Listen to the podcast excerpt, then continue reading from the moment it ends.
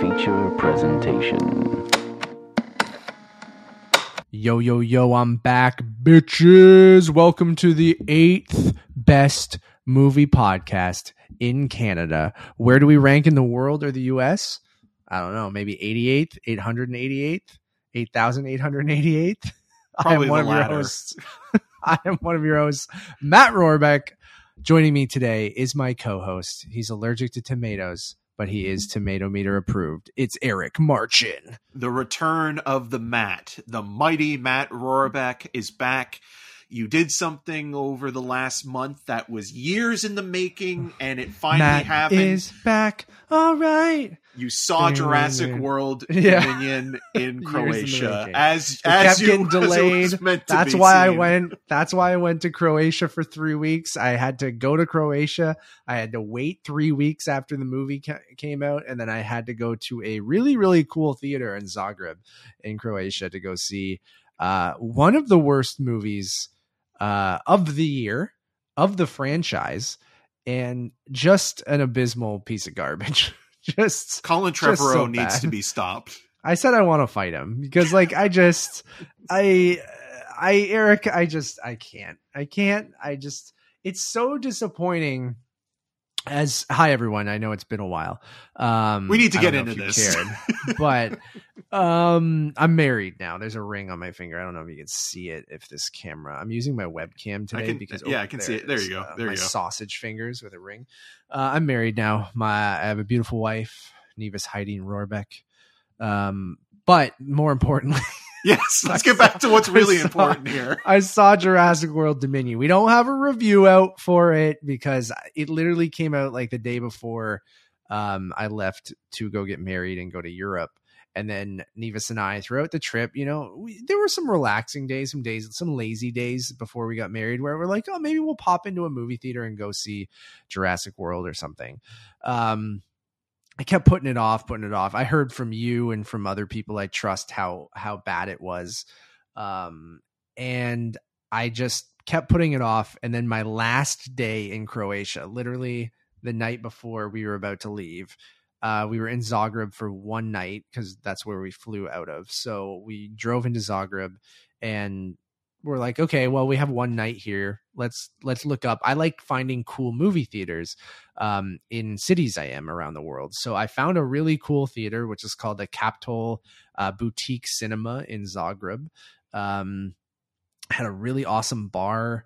Uh, you could get cocktails at the bar. You there was like um, uh, all the cinemas were really interesting, where they had like different themes and like they had one main cinema that was more of like your typical stadium seating, like bigger cinema that was playing Top Gun uh, when we were there. Oh, and I'll get into that because like I sh- tried to get my parents to go see Top Gun finally. And they were like, "Well, uh, we want to hang out with you guys. We'll just come see Jurassic World Dominion instead."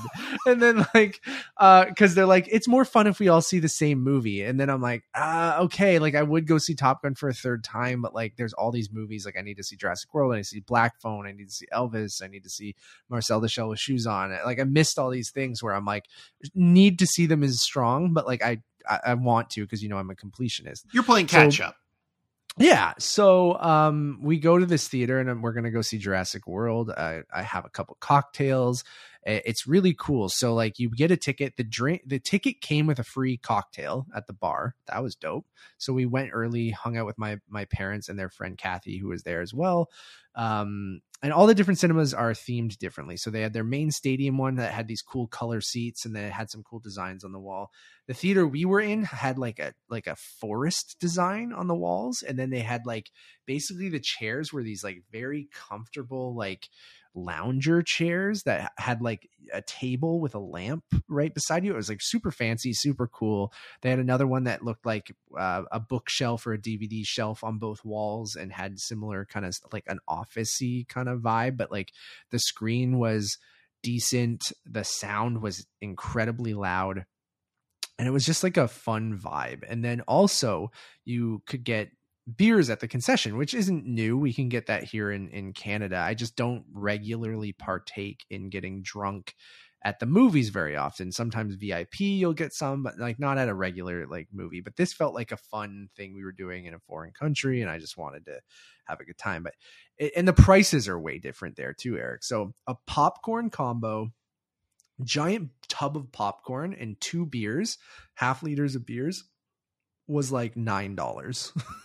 like for all of that. That's good. I was like, I was like, are you kidding me? What about the ticket though? 'Cause you, you said that the, the the ticket came with a cocktail. Did they? Is that an additional charge on with the ticket? Like, does the No, Is- you have to buy this package ticket for this Okay. fancy theater. At, at least in the cinema we went to. I think they're in the main cinema that was more like stadium seating that I'm talking about. I think they had two different sections.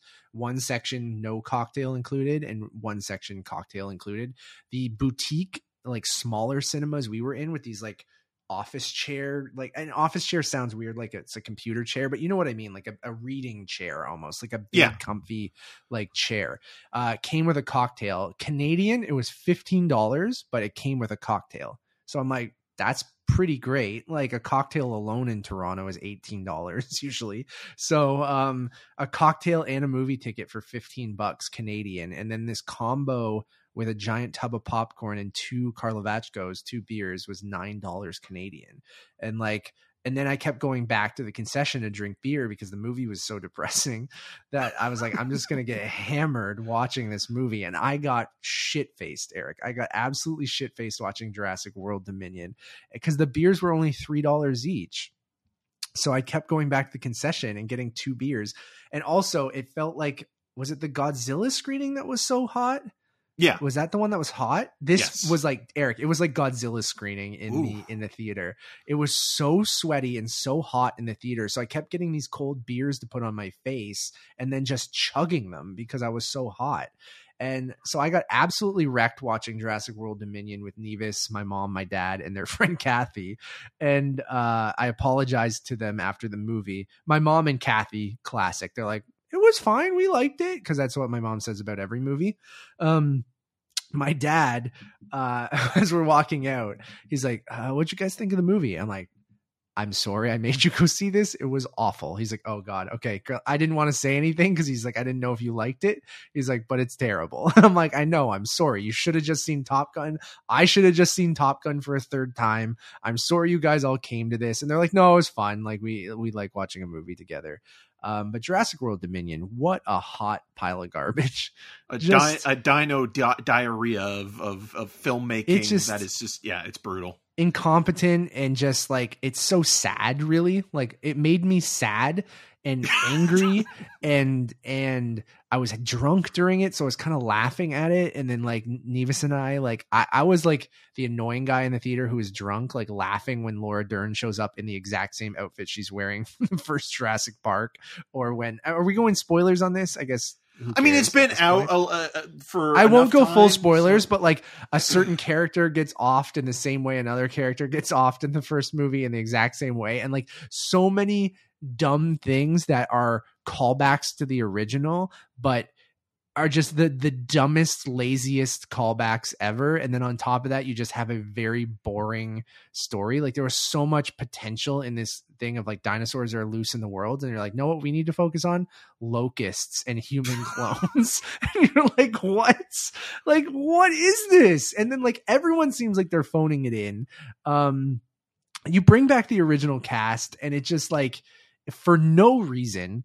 And then uh, the villain in the movie, um, of who I don't know if that's even a spoiler, but like Scott Dodgson. yeah, Dodgson, and like it just feels like such Dodgson a here. reach. Like feels like such a reach, and he's just playing Tim Cook from Apple, and like it's just and he's on the man. autistic spectrum. The way that the character is kind of like awkward and not making eye contact. It's like okay, let's make this guy the villain. It's just like. And I like Campbell Scott. I think he's a he's a good character actor. If you haven't seen and Roger, it's a cool Dodger- idea to bring Dodgson back too, and his but not the actual actor who played him, because that actual yeah, actor a- is yeah, I know, I know, yeah, Pedophile. horrible. Yeah, Yeah. yeah, So, I just mean like the character is like a cool idea to bring that character back. Cool idea to have dinosaurs loose. So A many spoiler? cool ideas that you're just like the Barbasol can. Not a cool idea.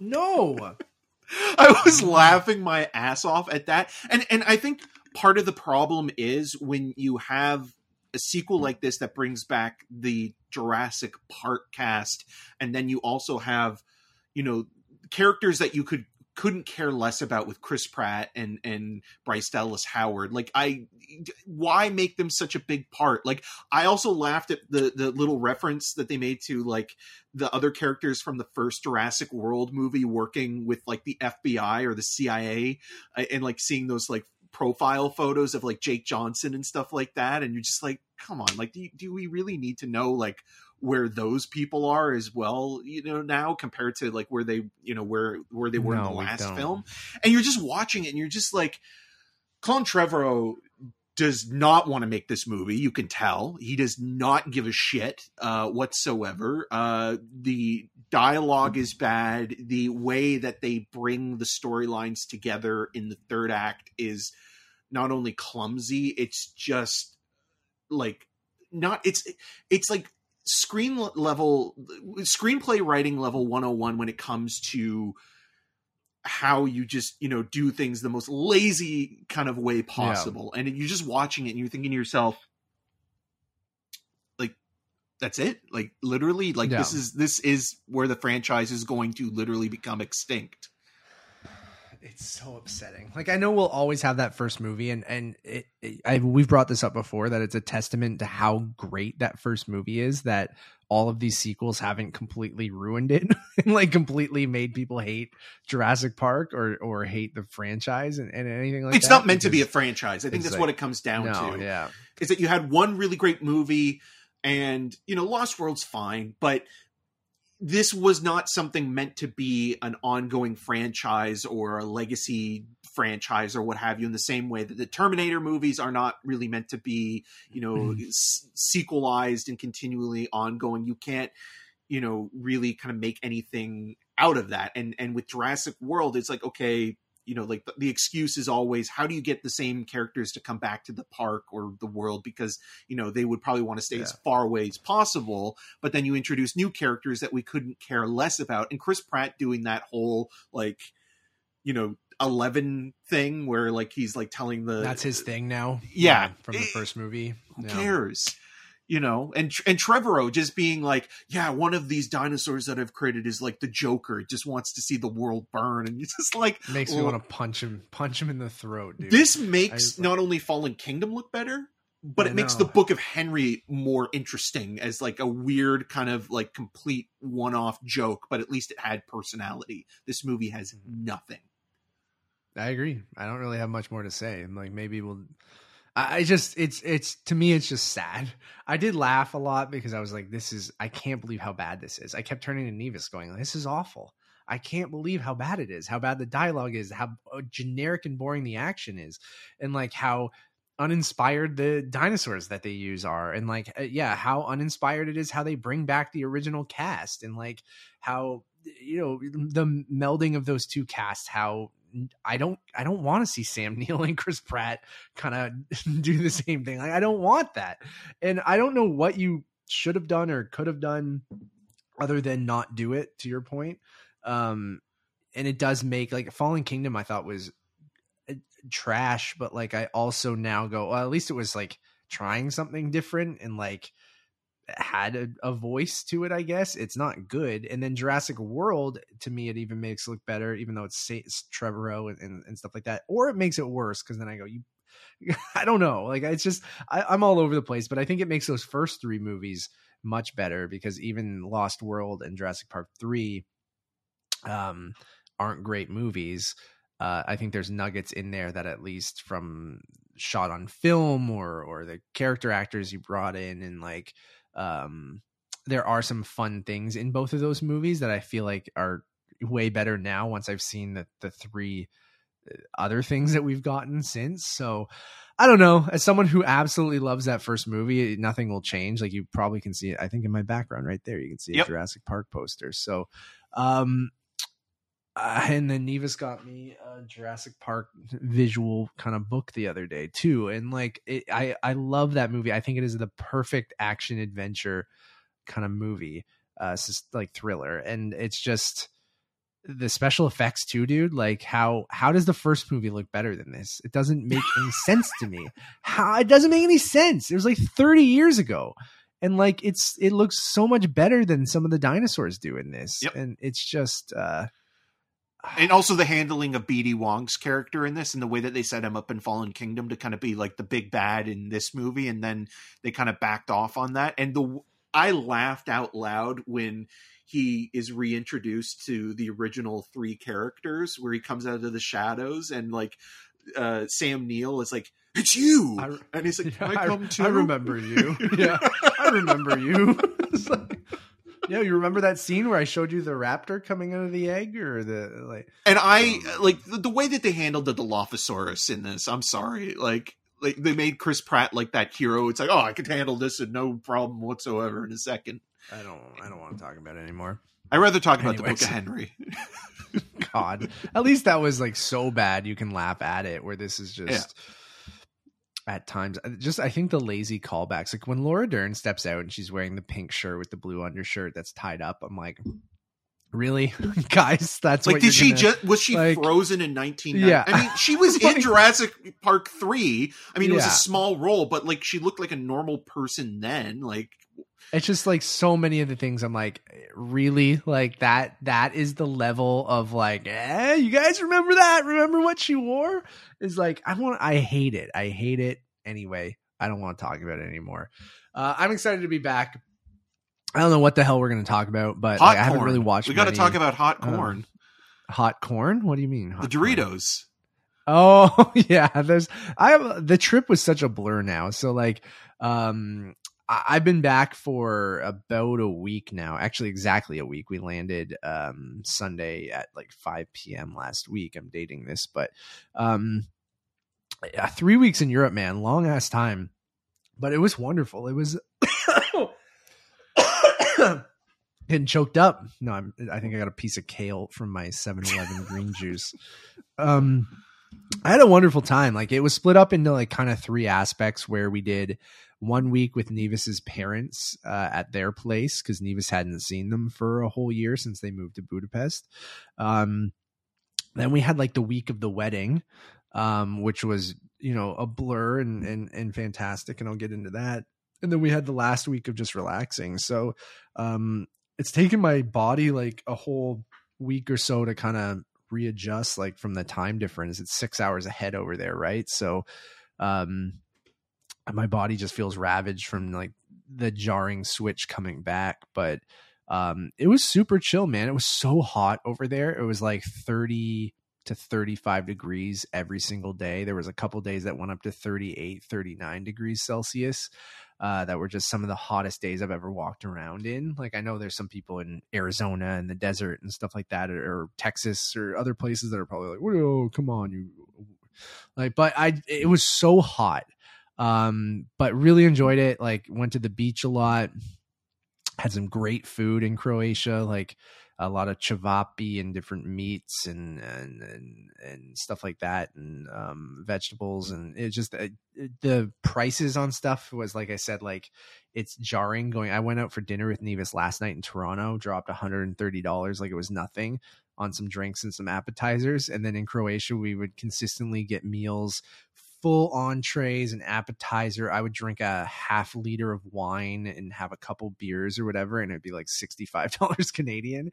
So it's just like, it's just like jarring. Like alcohol there, Eric, is like, is the same thing as like any other drink. If you wanted to get a Coke or a beer, it's basically the same price, right? Like they don't upcharge you just because it's alcohol.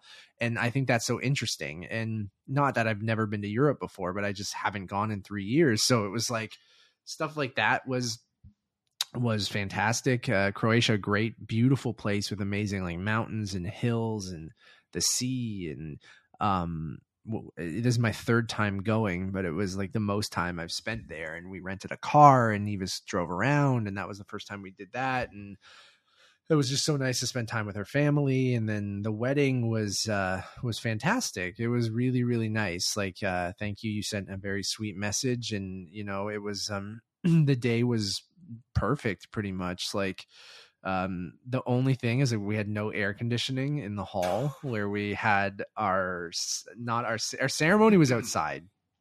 The uh, dinner and dancing was inside on the second floor of an old like we were at like an older hotel on an island and we didn't realize it because we weren't able to visit any of the locations and stuff because we were in Canada. So we kind of just trusted our wedding planner and different things like that. So uh, we get there and it's like 30 plus degrees that day, and I'm wearing a full tuxedo and I committed to it. And I was like, you know what? There's a little breeze from the sea. Um, I'll be I'll be fine. I'll, I'll make it work. And then we get into the hall and it was so fucking hot because it's on the second level too so heat rises so even hotter when you walked up the stairs to get to the hall. And then they opened up all the windows, but that really to try to get a cross breeze, but that didn't really work. You got 33 people in this hall, a DJ with all his equipment, and like, um, and just so the hottest room you've ever been in, and you had to spend the, the whole night dancing and eating in there. Um, but it was great. I mean, I posted some photos if anyone wants to go check those out. They're on my Instagram and, and, and stuff, Twitter and stuff like that. But a beautiful day that turned out really, really well. No one um, had to drink so much water, dude, because at times I'm like, someone here is going to get heat exhaustion or something like that because everyone's dancing the whole night. Um, we had a saxophone player that everyone fell in love with, basically. Like this, we called him the sexy sax man because like all the women there were just like, who's this beautiful saxophone player that you guys got? And he like crushed it and made the party really keep going. Our DJ was great. The food was good. Um, you know, Nevis looked amazing. I hadn't seen her in her wedding dress until she walked down the aisle. Uh, speaking of Jurassic Park, she walked down the aisle to the Jurassic Park theme. Oh wow! Which she didn't really tell. She didn't really tell me about, and she found like a beautiful version uh, of it, um, which I thought was funny because John Williams, born on the same day as me on the eighth, Eric and I talked about how the eighth is really important to both of us and, and our families and this show and mine and Nevis's relationship and my parents and things like that. So I thought that was interesting. And she didn't tell me about the Jurassic Park thing until the morning of the wedding. And I was originally hesitant because I was like, I don't, we don't, don't do that for me. Like I, I love the movie, but you don't need to do that. Like eh, eh, it's you walking down the aisle. I want you to have your moment kind of thing but she's like no trust me like i want to do this and i found like a really beautiful version of it so if you guys want to find it. It's the piano guys. You can just google it and it'll be on youtube. So the piano guys version of the jurassic park theme and it's it's a beautiful i think the jurassic park theme if you take it out of context away from jurassic park i mean in the in context in the movie it's great but out of context it's just a beautiful piece of music i think um as well. Um, but this version was really really gorgeous that she that she picked. So you know we had sort of a movie-ish theme. We met at the film festival for people who don't know and and you know movies are a huge part of my life. They're a big part of nevis's life. She's not obsessed with them like like i am but i think the film festival meeting there was a it was a huge thing for us. So um walking down the aisle to this uh jurassic park version was um was crazy. And then her coming down and seeing her for the first time. And i was so nervous that morning eric and like so emotional that morning like prepping for it and leading up to it um but once we she came down the aisle and we looked at each other and i kind of just everything else faded away and i only saw her like i felt super comfortable and confident. We both got through our vows without really crying and where i cried a hundred times reading them to myself or reading them out loud or talking about it to other people. So it's it's weird. Like I'm a super emotional guy, but I feel like like anything, like in private, I'll cry or talking to you or Nevis or my parents in private, like I'll show my true emotions and stuff like that. But then once I'm like performing almost for other people, I keep it together. So like I didn't cry when I read my vows uh, you know, I got choked up a couple times in some of my speeches and stuff like that. But like I, where when I was reading it in private, I was just fucking bawling my eyes out and just trying to get through it, and um, both from nerves and and you know emotions and things like that. So uh, it was a really beautiful day. So it was um, it was just nice to get away from things too, and you know, married now, and uh, Nevis is the best, and I just had a, a great time, and it, we didn't i barely watched mm-hmm. any tv or or movies or went on social media that much. I say that, but I tweeted like over 30 times. I went and counted it. But like I would pop on Twitter and just post something and then go away. I wouldn't just be on Twitter all day or or be on social media all day. So it was like super nice to just like unplug and you know enjoy the weather, enjoy the scenery, and just explore and see different towns. You mentioned I went to Bale. It's called Bale, but I, I made a Christian Bale joke when we were there. Uh, visited a bunch of great towns and all lovely people. Um, we went on a private uh, boat the next day after the wedding. So basically, we split our wedding up into a pre-drink, basically the uh, cocktail reception the night before the wedding, so people could come and get to know who else was at the wedding. Our wedding was on the next day, and then on the following day, on the Friday, we got a private boat to take everyone out around Rovinj, the island, and like explore kind of on this private boat where we had uh, drinks and a fresh fruit and like it was like one of the coolest things I've ever done. Like it, it was one of those magical. Like the wedding was super magical, and then just experiencing all that with my family and Nevis's family and her friends and and and stuff like that was just uh, so great. And then we went out on this boat and they just stopped in the middle of the sea by these beautiful like hills and mountains kind of things and they're like, okay, you guys can go swimming. they're like, you can jump off the boat and just go swimming in the middle of the sea. Like, and it was one of those things where like I didn't even bring a bathing suit. I forgot it. Um, other people did because they are prepared, unlike me.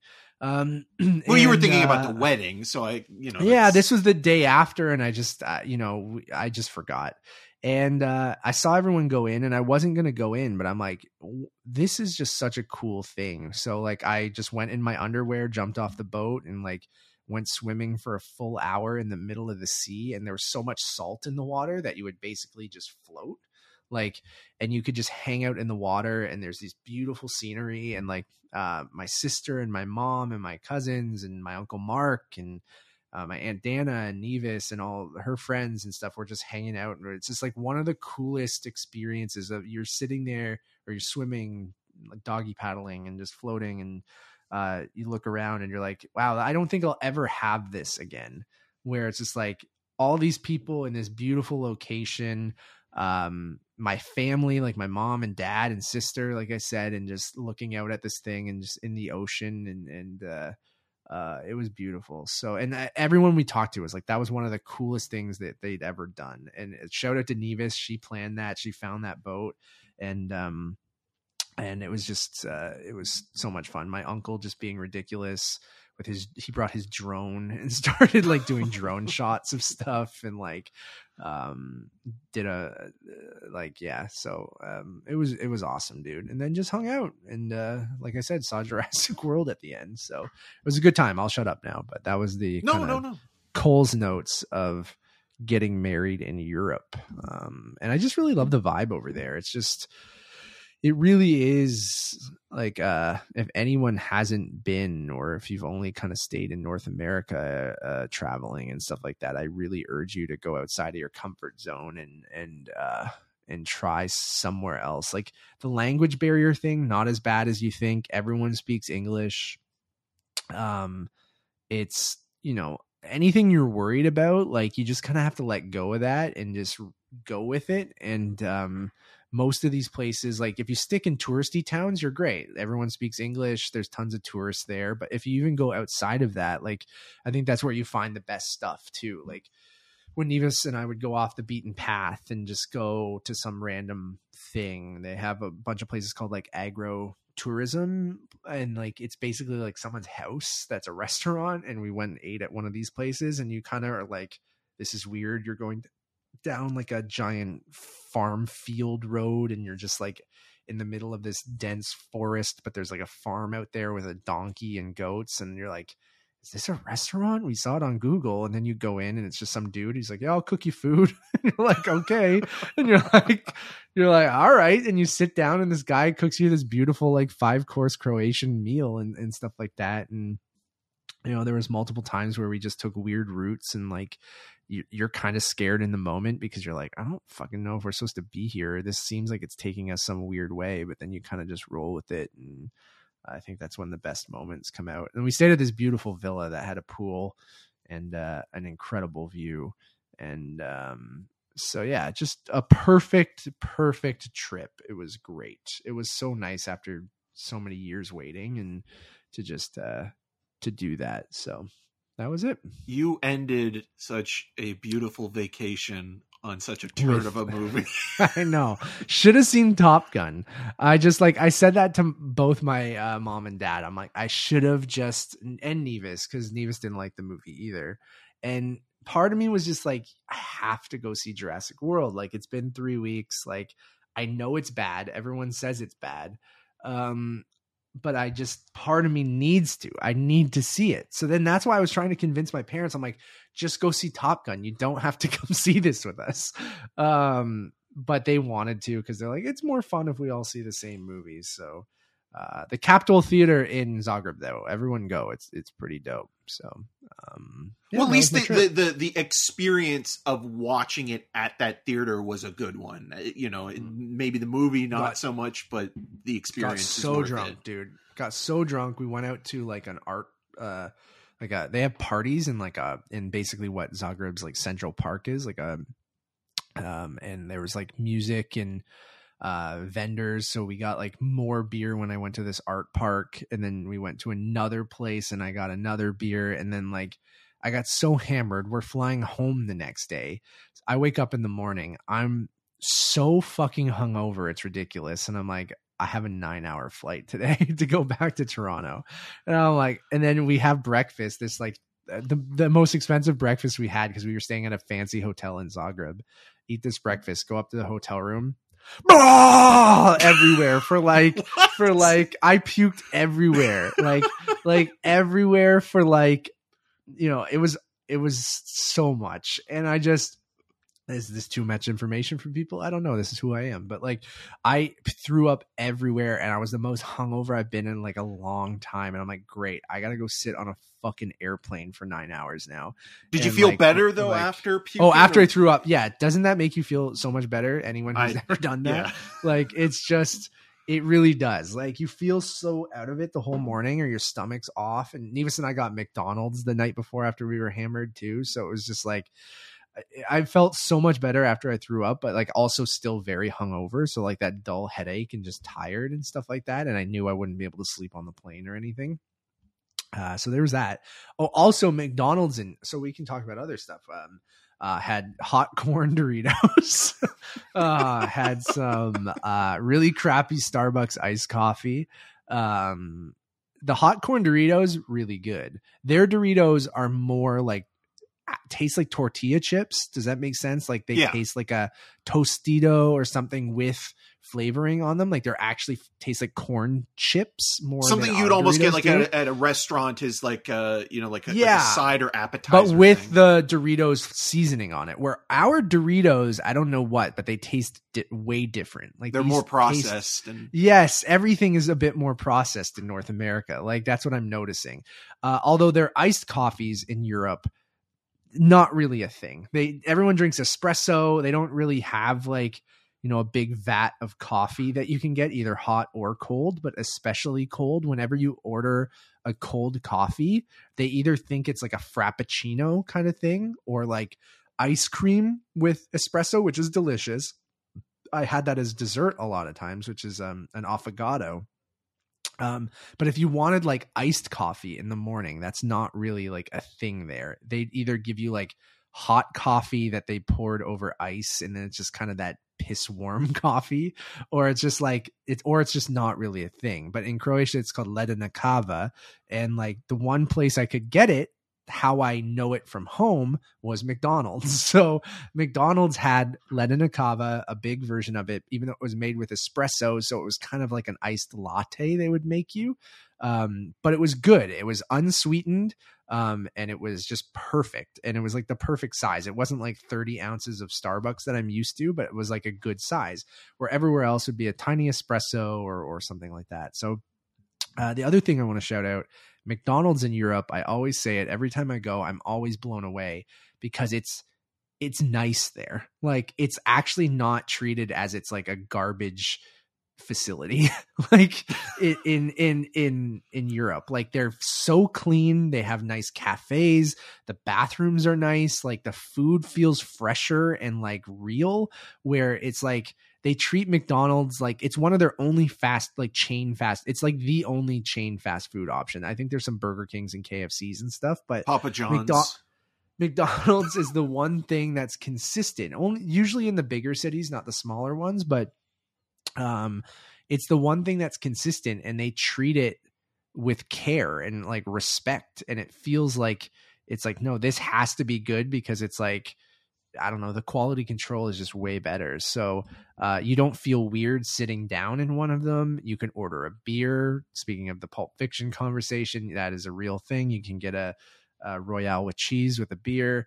Uh, one of the first things we did when we got into Croatia because it's comfort food and we didn't we were driving three hours to go to uh, Nevis's parents' place that we stopped at a McDonald's. I had a beer and a and a burger and stuff, and it was just great. And I went to McDonald's like multiple times just whenever you wanted something quick or I was waiting for Nevis one morning so I went and got breakfast or something there just because it was breakfast isn't really like a huge thing in Europe either like eggs aren't really a big thing a lot of it's like at least in Croatia is like a lot of deli meat and like sandwiches and stuff like that which isn't necessarily my thing in the morning but uh McDonald's rules uh we tried the Mick Country, which is uh, uh, something that they had there, and they and the Big Tasty, uh, which were pretty good. So uh, no, I had to I have to show you one of the sandwiches, or at least read what it was called. It's hilarious. But oh, Juicy Julia was one of the sandwiches. Why are these? why is Um, why are these things like so suggestive? I know, but the Juicy Julia, I didn't try the Juicy Julia, but I did have the Big Tasty and the McCountry.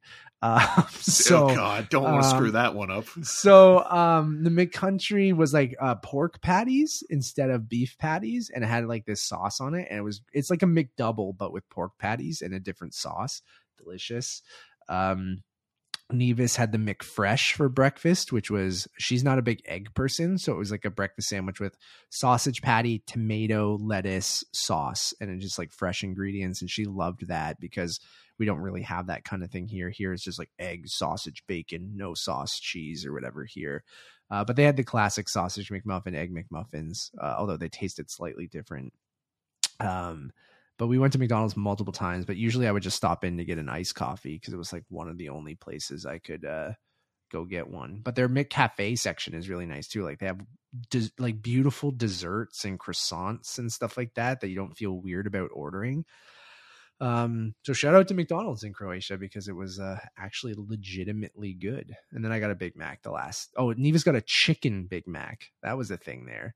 So it was a Big Mac, but chicken sandwich patties or whatever. So there's And two chickens, like two. two chicken like think of two mcchicken patties where the burger but it wasn't a mcchicken patty because i feel like it was better than a mcchicken patty um but it was two chicken sandwiches with the big mac sauce made like a big mac and i had a bite and i'm like this is delicious i'm like why don't we have this here and my sister had a big mac for the first time because she got the chicken big mac because she doesn't really eat beef or anything and red meat. at yeah. McDonald's. Yeah, at McDonald's, she would only get uh, chicken nuggets mostly or a chicken sandwich. So she tried the chicken Big Mac for the first time and and, and loved it too. So um yeah it's cool to go try like different things that you don't have here especially at like an american chain restaurant or or, or something like that. See how they do it over there. So uh those are my most exciting food escapades. Uh, other than that it's like a lot of cevapi or these little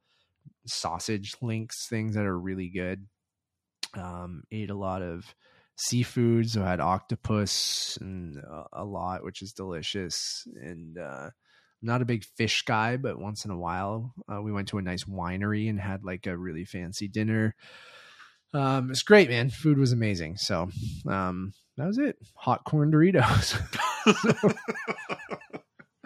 Saw some weird chips like some pringles like um the picante uh paprika doritos really good or not doritos pringles really good i got some uh spicy lays chips that i think were also paprika at one point delicious uh, they love paprika over there too but which is just red pepper but Anyways, what were you up to the last couple weeks? Well, uh, I mean, nothing as as Oh, right, uh, yeah. wonderful uh, as as as that. You know, the wedding and you know your honeymoon was, and you know the uh, bougie McDonald's. was there was there good, any man. seafood dishes that that were at McDonald's? At like McDonald's? yeah, like they just had the, you know, I don't think they really did. Like it was more pork. Like pork is a bigger thing over there. yeah, um that like they had a lot of burgers that were like pork patties which almost tasted like the McDonald's pork breakfast sausage but um were in different sandwiches and stuff like that so when it came to seafood I didn't really look they had like these big fancy burgers that had like pesto and they had a lot more veggie options which we don't really have here like veggie patty kind of burgers and stuff like that but the seafood options I didn't really um see too much of. I'm looking right now. Um because like it like the further you go out east in Canada, like you can get like the like McLobster. the McLobster, yeah, which I don't think was really a thing there. Yeah, the Big Tasty, we had that. Um these, these names are amazing. yeah, the McCountry had that. They have something called a chicker. I don't know what that is. Tasty cheese, we had that too. Um then they just have the fillet of fish, so they don't really have like uh uh seafood options really there. Now, when you got back, how soon did you have uh, an iced coffee? Uh the next morning. I didn't go right away. And I've been like been going to different places. So I got the Wendy's one yesterday. Um and then Starbucks a couple times. Tim's is the easiest thing. So I've been going through the gamut of different iced coffees since I've been back. So I almost need another one right now. I'm starting to Hit that wall, yeah. I mean, we a just finished bit. recording uh, the Thor: Love and Thunder review, so which you guys can go check out right now. Yeah, but I love. I mean, I missed. I I did miss doing this. It's been so long. So, um, even though it it's sort of work, but not really. But I did miss doing it.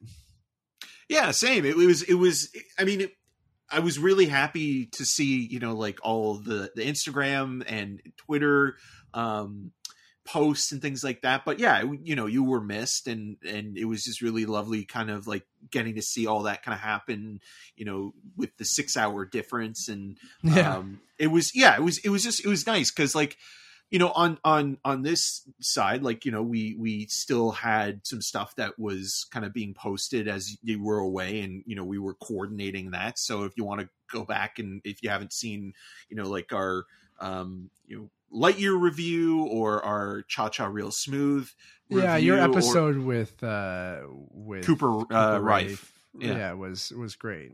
Yeah, and then like the uh the Lightyear um animators as well was really lovely Yeah. to talk to them. Good so there, there was stuff there and like but it was also kind of like, oh, you know what, like it would have been really nice to kind of like have you kind of like as, you know, you know, co-interviewing because I feel like the Daniels interview that we did was was so really well done and engaging. So um but yeah, it but it was again like it was just it was really lovely to see you know, for those those few weeks, like you and Nevis, like you know, having planned this for so long and mm, having Yeah. so many delays, and obviously all of them being out of your guys' control, and and you know, with the pandemic and and and things like that, kind of finally coming together, and it was just also really nice to see like you know everybody really just like happy you know and and and because i mean you know while you were in north america it seemed like at least in the us everything is turning to shit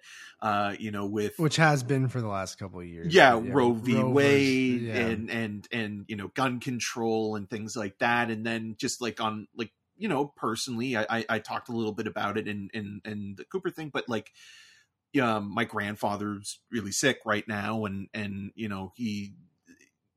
Um, you know, my family is looking into palliative care for him, so it's it's, you know, it's it's it's very sad and, and upsetting and and so you know when and when you get any Mm. good news or get to talk to someone like you or or or you know my brother Kyle who right now is working on uh, his short film which is in post production uh, called Heap which is wonderful as well. Those things kind of um, help keep you going. And so you know like that's something that is just really uh, important to to have something um, to look forward to or or or just you know be happy for somebody else so um yeah those those few weeks like nothing big happened here you know I, i'm trying to think of like anything like Yeah. major so No, I mean even me keeping up with things, um, uh, you know, on the entertainment side of stuff, like I watched the Barry finale, which was fucking incredible. It was so good. oh yeah Um, which like the six hour time difference made things interesting. Um, so I would watch Miss Marvel and Obi Wan Kenobi basically as they dropped on the service because it was 9 a.m.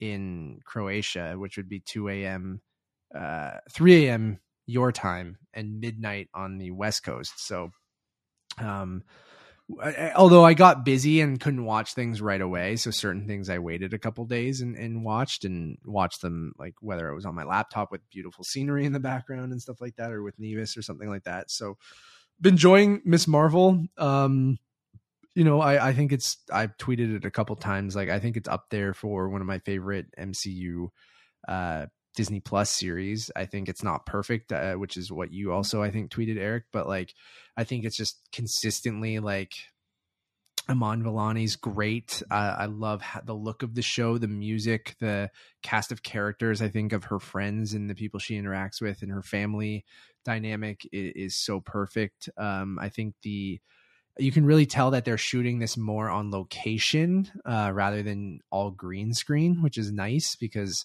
I think you know a lot of Marvel stuff when we get more into that cosmic and we talked about in Thor and other things like you have to use the volume or or uh, green screen a lot. You can kind of really start to tell. I think more when something's not on it than when something is on it. So I'm really enjoying that, and and you know even going to Obi Wan Kenobi, which is on the other side of things, where obviously a lot of it is shot on the volume, and you can kind of tell at times. But uh, I liked how Obi Wan Kenobi all all came together. Like I feel like it's nothing. I don't know if it needed to exist and how it like ultimately played out, but like I enjoyed it. Like I I don't really have strong feelings one way or another on it. I think it had some good moments and some uh, I think Ewan McGregor's great. I thought a lot of the Darth Vader stuff was good. I like that last um kind of interaction between the two of them and the melding of Hayden Christensen and, and James Earl Jones' voice and, and, stuff like that, I think was kind of cool with the way that they showed his helmet and his one eye in that last fight that they have. But, um, you know, I, I could have done without a, a, lot of it, but I, I enjoyed it. I never, I haven't even talked to you about it. Like, what did you think overall? I was kind of disappointed with it. Yeah. Um, I, I think Miss Marvel and, and I mean Barry is on another level when it Barry comes is to just, we should just this do a whole season is that. just incredible. Like I Barry like, is one of the most perfect uh, seasons of television I've watched. It's just it was so amazing. and talking to people about it as well. Like Kyle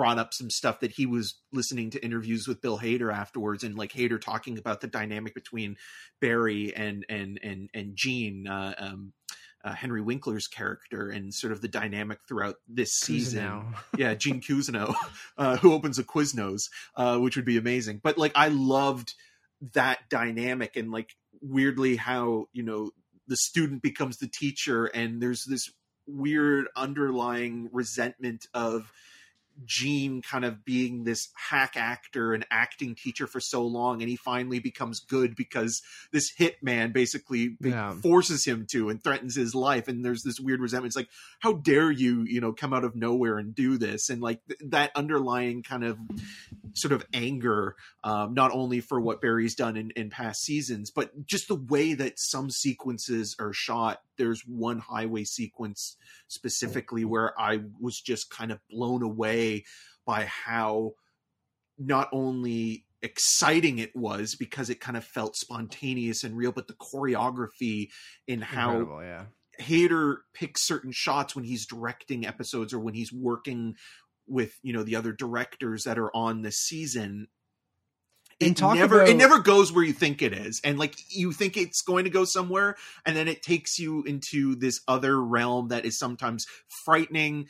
I mean, we were talking about Thor: Love and Thunder. I you know, was gonna bring up the, that's exactly the point that I just was Yeah. waiting to jump in where I'm like Bill Hader has shown that he can do that and do it masterfully. And I know it's not all him, like, but next season he is directing every episode, but he did direct like the bulk of the or half of them this season. Um, and then his writing partner wrote did the other half, right? Yeah. That he he writes the series with. So Bill Alec Hader is a ma- yeah. yeah, yeah.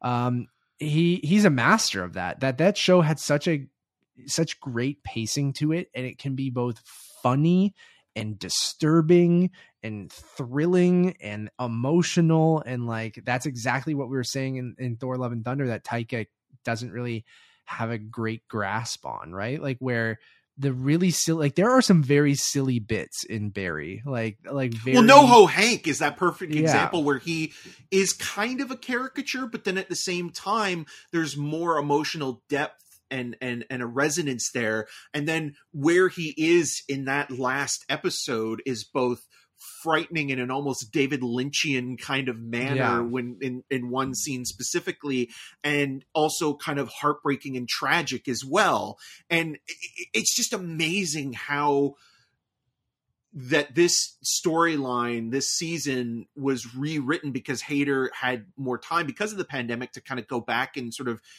reevaluate certain sequences and scripts and sort of you know rewrite from from that first stage and you can tell that there's a lot of thought going into every scene and every character arc throughout this entire season and how you know we see people like Sally's you know story pay off in a way that's really unexpected and also like frustrating but kind of captures you know the the the industry as a whole when it comes to how algorithms dictate certain things and you know I love love the comedic sort of you know butt of the joke that Stephen Root's character you know enters where like he he can walk away from this whole thing and he just can't help himself but like try to get back at Barry and all the supporting cast like Robert Yeah. Wisdom popping up in a couple of episodes here and there Joe Montana you know like it's just playing it's, himself. it's amazing and and and it kind of Yeah. could be gimmicky or stunt casting and it never is like it feels like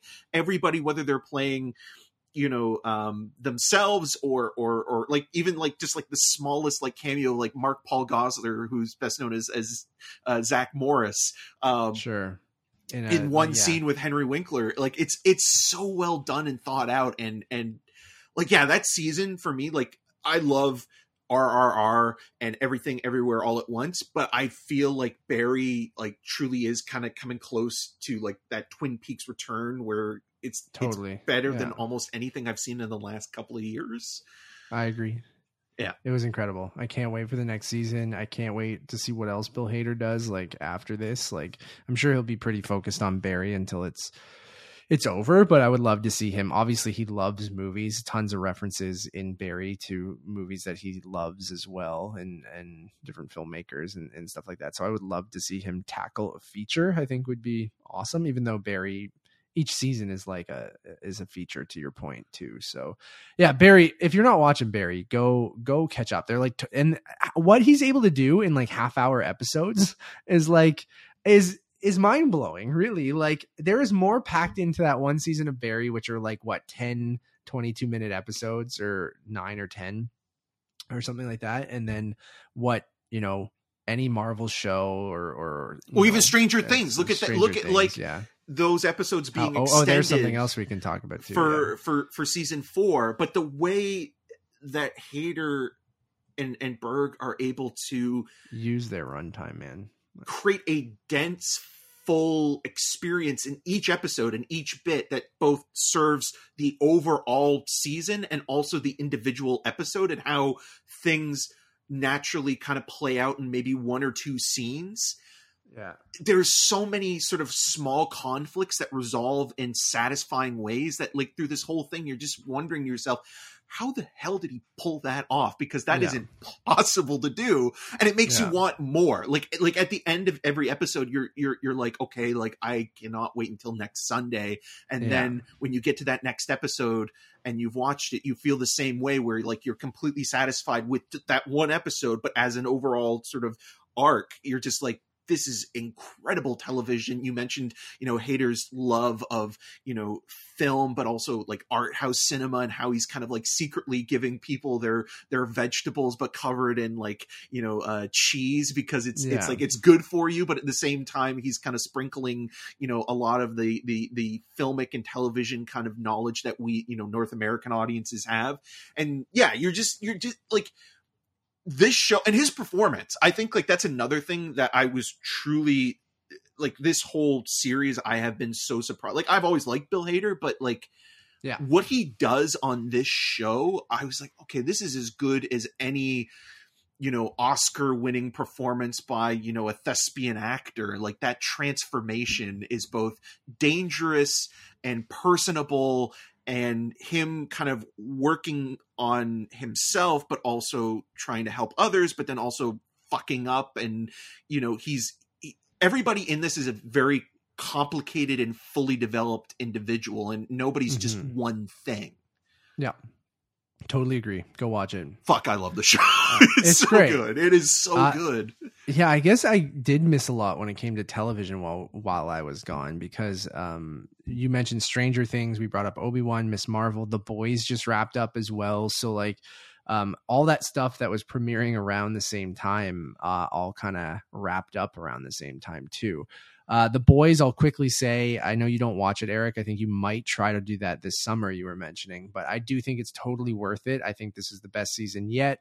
Uh again another show that uses its runtime so perfectly they are one hour episodes but like again i go back to the mcu stuff and i know we sound like we're harping on it and i, I do really like miss marvel and, and and things like that but i there's something in those six episode series that i always feel like they're rushing near the end or they have so many things to wrap up and they don't feel like or they cut corners like, right Yeah, like it, it really does feel like it's missing something. But then I look at these other shows and they full feel fully developed each episode and each season and like how much how they use their budget and their locations and, and different things like that. Like I think the boys does a really good job at that stuff. I think the satire in the boys, while extremely on the nose at times, like it works for the show that it is. It's basically just presenting you uh you know how shitty uh, the the United States is for the most part um with super and just putting it on with a superhero lens. So it's not necessarily giving you anything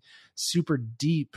Ah that's a, a pun because there's a character named the deep played by Chace Crawford. Um but like it's but it presents it in such a entertaining way and in such a engaging way that you kind of don't mind that it is pretty surface level because it's just going okay what if you know if donald trump was superman that's basically what homelander is. And it's just like uh, that is so compelling. And it's like you know the evil superman thing has been done over and over and over again but antony starr is just he's so fucking good and disturbing and um you know it, it places you in what feels like a believable world because they don't have to do a ton of world building. It's just like what if superheroes existed in the world we are in today? And i think that just has made and then you have interesting superhero stories on top of that. So on top of the social commentary on top of the satire you just have a well we need to stop evil superman which is the simplest superhero story right? And then that's the crux of like keep it simple but you layer that on with these other things and then you have a compelling complex kind of uh, superhero story. And i think that's kind of so smart of you know take the world's most popular medium or genre it's become a genre of itself which is superheroes and then take you know the state of the world and that social commentary and smash those things together. And i think like it's modernizing the boys and it's one of the most shocking and disturbing shows i've ever seen at times. Like i don't really get surprised by violence and gore or sex or any of that stuff but the place that show goes to some places that are taboo and i'm i'm shocked that they go there and uh they really go for it. And um i i think Seth Rogen and, and Evan Goldberg just have like a really good grasp. They're producers on the show, and then you have um, the guy who did Supernatural, Eric Kripke, I think Yeah. is his name, uh, who is the the showrunner, and that's why you have someone like Jensen Ackles in this season as you know a, a satire of Captain America, and um, and I think it just you know it works both on the like oh i know what superhero they're making fun of but then they also kind of do their own thing and i um really really enjoying the boys and if you're not watching it you should uh, definitely go back on amazon prime. It well you brought up invincible when i was talking to you about it and very different where invincible is a superhero story through and through. It's just told with like a kind of an adult lens and and, and stuff like that but um and you know the characters that they're kind of either mimicking or, or kind of using like as a counterpoint like Yeah. same thing with watchmen or or you mentioned like evil superman. We've gotten a lot of that with you know the boys and invincible and even the which isn't very good but you know brightburn and like it's just Yeah. interesting that nowadays in order to make a superman character work you have to kind of make them somewhat dark i mean even Zack snyder's superman you know yeah. kills people. Goes to yeah yeah exactly. So and i think the boys and invincible are two excellent examples of how to do that in very different ways right? Like i think omni-man and homelander are very different but both equally scary and just like doing completely different things. So if you want some superhero counter programming that isn't just the dc or marvel kind of uh, and i like you know, I I love the MCU. Everyone knows that. So like I like the popcorn movie, just like typical superhero story, world building, save the world. Stakes are there, but you know the main characters aren't really going to go anywhere until they you, you know they're going to go somewhere. So like the boys and Invincible, I think are if you're looking for something that takes that and and does something unique with it and something different and shocking and uh unpredictable, then um go check out the boys and I put. I've been- Peacemaker in there as uh, well. Peacemaker, yeah, which is And- DC, but they have yeah. been able to kind of break that mold a little bit, right? And even with uh, Harley Quinn coming back, I, Oh, like yeah. that's something that is kind of you know, yes, it's within the you know a very popular section of comic book branding, but it's doing something that's a little bit outside of the purview of what we're getting in the mainstream kind of blockbuster avenue. yeah, and shout out for to DC for you know, and Watchmen. That's a DC property as Yeah. well. Um, Damon Lindelof's Watchmen. Go check that out too. But uh, I've been itching to rewatch Watchmen. I've been itching to rewatch Invincible. Uh, I'm so pumped for Harley Quinn coming back, like you said, and I know they're shooting Peacemaker season two. I think they're starting very, very soon. So, And they also Um, announced a, an Amanda Waller series as well with Viola did they? Davis. Yeah. Oh, I didn't know that. There you go. Um, yeah, Invincible. I hope we get soon. I I don't know. It's probably going to take a while, but I cannot wait. And I think I will wait until season two gets announced for that rewatch because I'll just rewatch it leading into season two. Um, but I'm I love Invincible and I can't wait for it to come back. I know they started doing the voice recording, so that means that they're sort of starting to put it together. But I know animation takes quite some time, especially with hour long episodes like with Invincible. So, uh, and then finally, Stranger Things, which I know we were both. Did we actually review the first half? Yes. Forget. Y- Did we put did out a review? Uh, I'm looking this up or did right we now. just? I'm looking it up too. Did we do a Stranger Things? Yeah, we, did. some- okay, Yeah, we did. we did. Yeah. We did a part one review. So That's how um, memorable it was. maybe I don't think we necessarily need to do a part two review at this point. We can just keep it in here. Maybe I'll put it as a separate uh, time code. Um, yeah, uh, part two came out, which was two episodes, basically two little mini movies, one an hour and 20 minutes, one two hours and 20 minutes. Um, and I will say, I, I was with you, and I know we were both kind of mixed negative on the part one uh, of the season, and I feel mostly the same as the season has ended. Um, I think it is overstuffed. Uh, I have a lot of the same complaints I had in part one that weren't necessarily resolved with like too many plot points. Uh, feels you know way too bloated and overstuffed, and um, the pacing was all off because of that. Um, but I will say, I gotta be honest, I liked the finale quite a bit. Uh, watched it on the airplane with Nevis on the way home, and I was surprised. I'm like, you bastards! Like, I was pretty negative on this season, and they somehow made it work for me in that final episode. Like, where I did think things came together pretty well. I did think it was thoroughly entertaining. Um, I liked the final battle with Vecna. I liked the pacing of that final episode. Um, to me, it did really feel like um, almost a feature film uh, of Stranger Things in that last episode. And we did watch it in two parts, so that maybe helped even. Like we took a break to eat the plain food, the shitty plain food that came through, and then I we finished the episode after, right at the we paused at the perfect uh, time. Um, so I ultimately liked that final episode, but I don't think it helped salvage, I think, an otherwise bloated and um messy season of Stranger Things. So, um, and then where it leaves off, I'm like, I, I don't know, like it it leaves it in a spot where it's like, okay, yeah, yeah, all right, I get it, sure. And then I wish they committed more to you know having some stakes because I feel like it's the same thing over and over again. Of here's a new character that we're introducing so we can kill them off because we don't have the balls to kill off any of the main cast. So I don't know. I I those are my issues with it. Otherwise, I enjoyed the finale. I didn't care for the episode before that because I felt like it was just again more Papa? like yeah, it's just more. All right, let's fucking get to the point. Where I feel like if we got to this last episode a little bit quicker, I feel like this season I would have maybe enjoyed a lot more because I did I did ultimately like I liked the master puppets thing, even though it's very silly. Like again, I I liked I don't know, like I liked the battle with Vecna. I liked the teams coming together, and I thought it really like I really got hyped when they had the the the techno version of running up the hill, and you had uh um Hopper with the sword with the Demogorgon. You had the different groups all attacking who they were supposed to, and like that all really worked for me. Like I actually got super hyped in that moment. I was like, "Oh, this is fucking awesome! I really like this."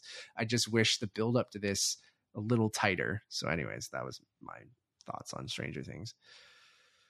Yeah, I thought it was a pretentious, uh, over bloated, um, extended um, A nightmare on Elm Street movie and like done in in the most kind of contrived manner possible to the point where those last episodes, you know, you mentioned sort of the cutting between, you know, the storylines kind of converging together almost verged on parody to the, the, the it's so self-referential and pretentious and indulgent in how it handles the characters and treats them like they are really emotionally sort of binding to not only the stories that we've seen in these you know four seasons but also to you who like you know when you watch it it's like okay this is fine disposable entertainment and what have you and i mm-hmm. get what it's referencing and what you know the the the, the heart it's wearing on its sleeve but then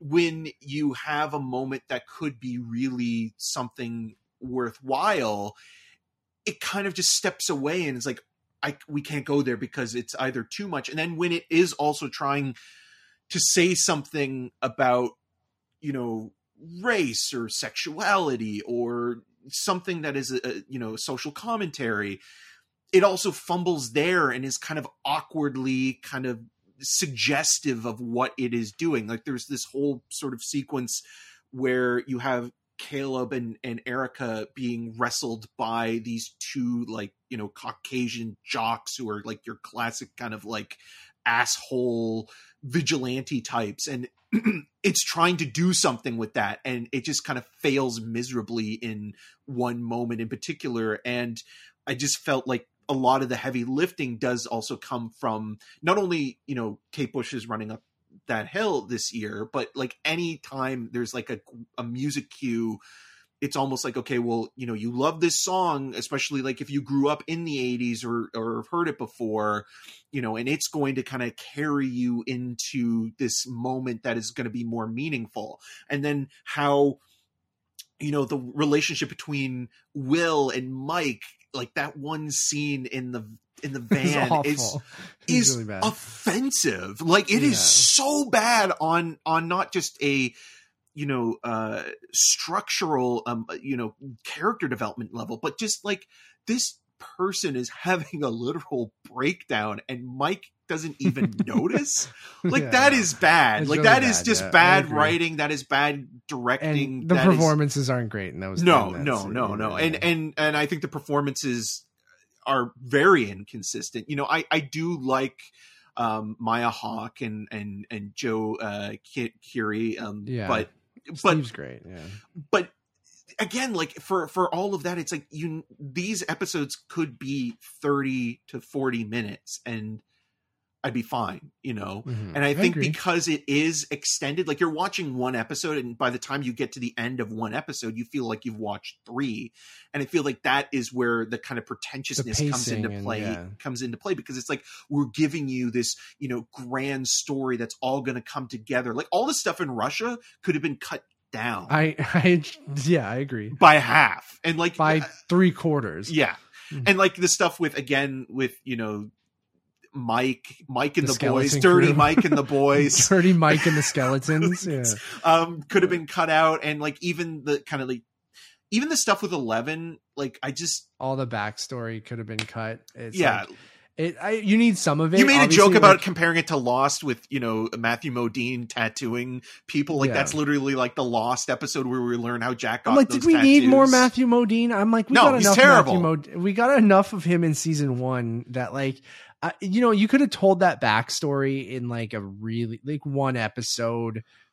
Yeah, like somehow you didn't need to spend as much time as you did. Like, I get why because of the connection with Vecna and stuff like that. But like, and I even like, you know, I'm fine with like even retconning things and you know the whole you know, Spectre. It was I was the author of your pain the whole time, James. like, like kind of stuff. Like it, it, it never usually works, but like I'm always kind of like, all right, cool. You can go back and be like, it was him all the whole time. it was sandman And- that killed uncle ben yeah. Yes, exactly. And I'm I'm mostly okay with that kind of stuff, but like it also I'm like don't spend so much fucking time getting there. And like I think that was my biggest issue. So I'm I'm with you. I think we're you know, I, I'm more on your side than maybe the the most of the people who are But on I'm the glad- super positive side. i'm but glid you enjoyed it though like i Yeah. I, I i wish i The got finale I more enjoyed. out of it the because, finale like, was the I- first episode that I did.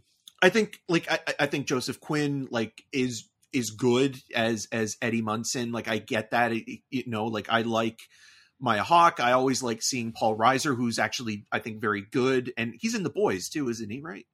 Mm-hmm. Yeah. So you know, like he's one of those guys who like you look at like obviously the Duffer Brothers cast him because of something like Aliens, and in Aliens as Burke, he is such a fucking asshole.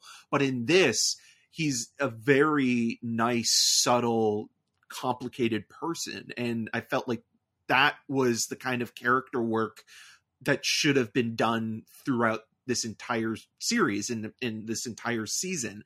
And like the stuff with Max, it's just like we've only been introduced to her in one season before and, and nothing against sadie sink but it's like we, I don't care about put- Max. Yeah, yeah to put that much emphasis On on, her, her because it of just the kind- Billy thing. Yeah. it doesn't work I forgot. You I'm like, oh yeah, Billy. Okay. I'm like, yeah, it's.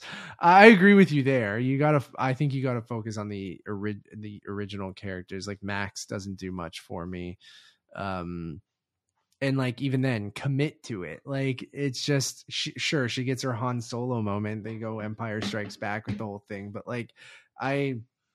I don't know. I, I agree. Like, I think even Millie Bobby Brown recently came out in an interview and was like, "You gotta just commit to fucking killing some people. like you gotta if you want some stakes in your show, I'm like, what were the stakes in this in this season? You spent so much fucking time to get there.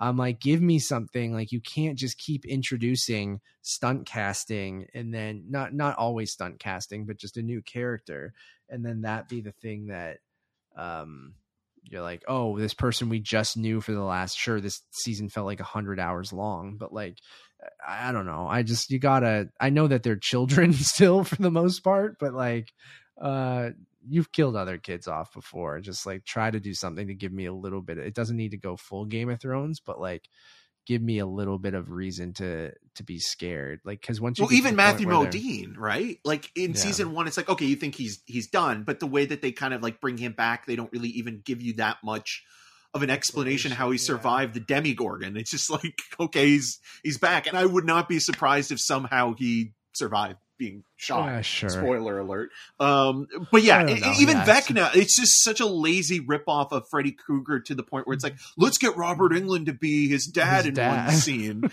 it's just like, okay, I could be watching the Nightmare on Elm Street films, which you know they're not masterpieces by any means, but at least when they were being made, there was a little bit of an effort to be kind of fun and creative with even just the death sequences and yeah, the we dream talked about that sequences part one. Yeah, where the there's there's not a lot there and there's not a lot even in the in the final in the final even two yeah, episodes In the upside down, I said this to Nevis when we were watching, where I'm like, I don't understand the rules of the upside down. Like they have guitars and a guitar amp that you can plug in, but like and play noise out of. I'm like, I just I don't understand. I get it's like a mirror world kind of thing, but well, like, like do bullets even work like because they're trying to Yeah. get guns at one point which is also something that's kind of a little bit like it's not necessarily the series fault but right now where again where where america to is and when you have store, yeah, Yeah, agree, and you're kinda like- selling them to children, yeah. yeah I agree. Um, uh, yeah, I, I just I'm like the rules of the upside down. It's not even that interesting looking. Um, and then I just don't, I just don't get like how it works. But that's fine. uh, anyways, I don't know. you're not I'm- supposed I'm- to get how it works because probably Sure. the duffer brothers don't even know how it works well, it just kind of looks it in season cool Five. because I will say season- of un, under the skin season five of them all coming back together i guess i'm more interested in because i do feel like separating everyone for this season wasn't like a super great choice because of that messy cutting between 11 different storylines um but i don't know man i'm i'm happy that season five will be the end of it um i've enjoyed the ride i'm uh but i'm okay with it being done and then in 20 years they'll all come back so um which is just the circle of life at this point. So, um, which I don't like. I guess it will be nostalgic for the 2000s when they come back in oh 2000. god Like, because then like that season will take place, which I'm sure it'll involve some sort of bullshit time travel thing or something, so they can go to a different time period. But, um, or it'll just They're all listening in to Korn and puddle of puddle of I blood so. and POD. Yeah, I hope so. I hope we get a sequence where someone's playing some Creed. Yeah, Hopper. Um, Hopper is just like, have you heard about Limp Bizkit? This band is Yeah. amazing. yeah and there's a whole sequence where they're killing a Demogorgon to nookie um so I don't actually know. think that would be good. You're selling me on this. uh you watch anything else uh i I mean, yeah, I the a lot of stuff that that that um, we didn't review and shit like yeah, that, that's on or- Rogers that you can see like Marcel Plug the Shell with shoes Plug on and stuff like that. So just go to rogerstv.com slash cinema scene. But RRR, which is available on Netflix, at least in Canada, I think it's also in, in the US as well. Yeah. Um, the Hindi version uh, is there. So the Telugu um, one, i did find a streaming site on z5 Z5, Z- yes. so Z or ZEE five. There's a streaming service where you can watch the original language at Telugu. Is that what you said? Yeah. Tel- yeah. Um, on there, which I did subscribe. Uh, Eric and I are going to watch that version uh, at some point. Nevis really wants to see it too. You've had you watched the Hindi version on Yes. uh, on Netflix. Okay, and I loved every second of it. It was one of those movies where you know, like there's it's been building over the past few months because it's kind of one of the few crossovers. Every once in a while, you know, you'll hear because Bollywood and Tollywood cinema is its own sort of world the way that like quebecois cinema in in canada you know like you it's its own kind of thing and it's it's supported but it never really breaks out in the rest of canada and so when you see something like RRR kind of crossover box office wise and people are constantly talking about it, especially, you know, the theatrical experience. Unfortunately, I didn't get to go to the Royal, um, the That would've been a presentation that Peter yeah. Kuplowsky and Justin Decloux kind of set up. But watching the movie, you know, this historical fiction of these two guys in the 1920s,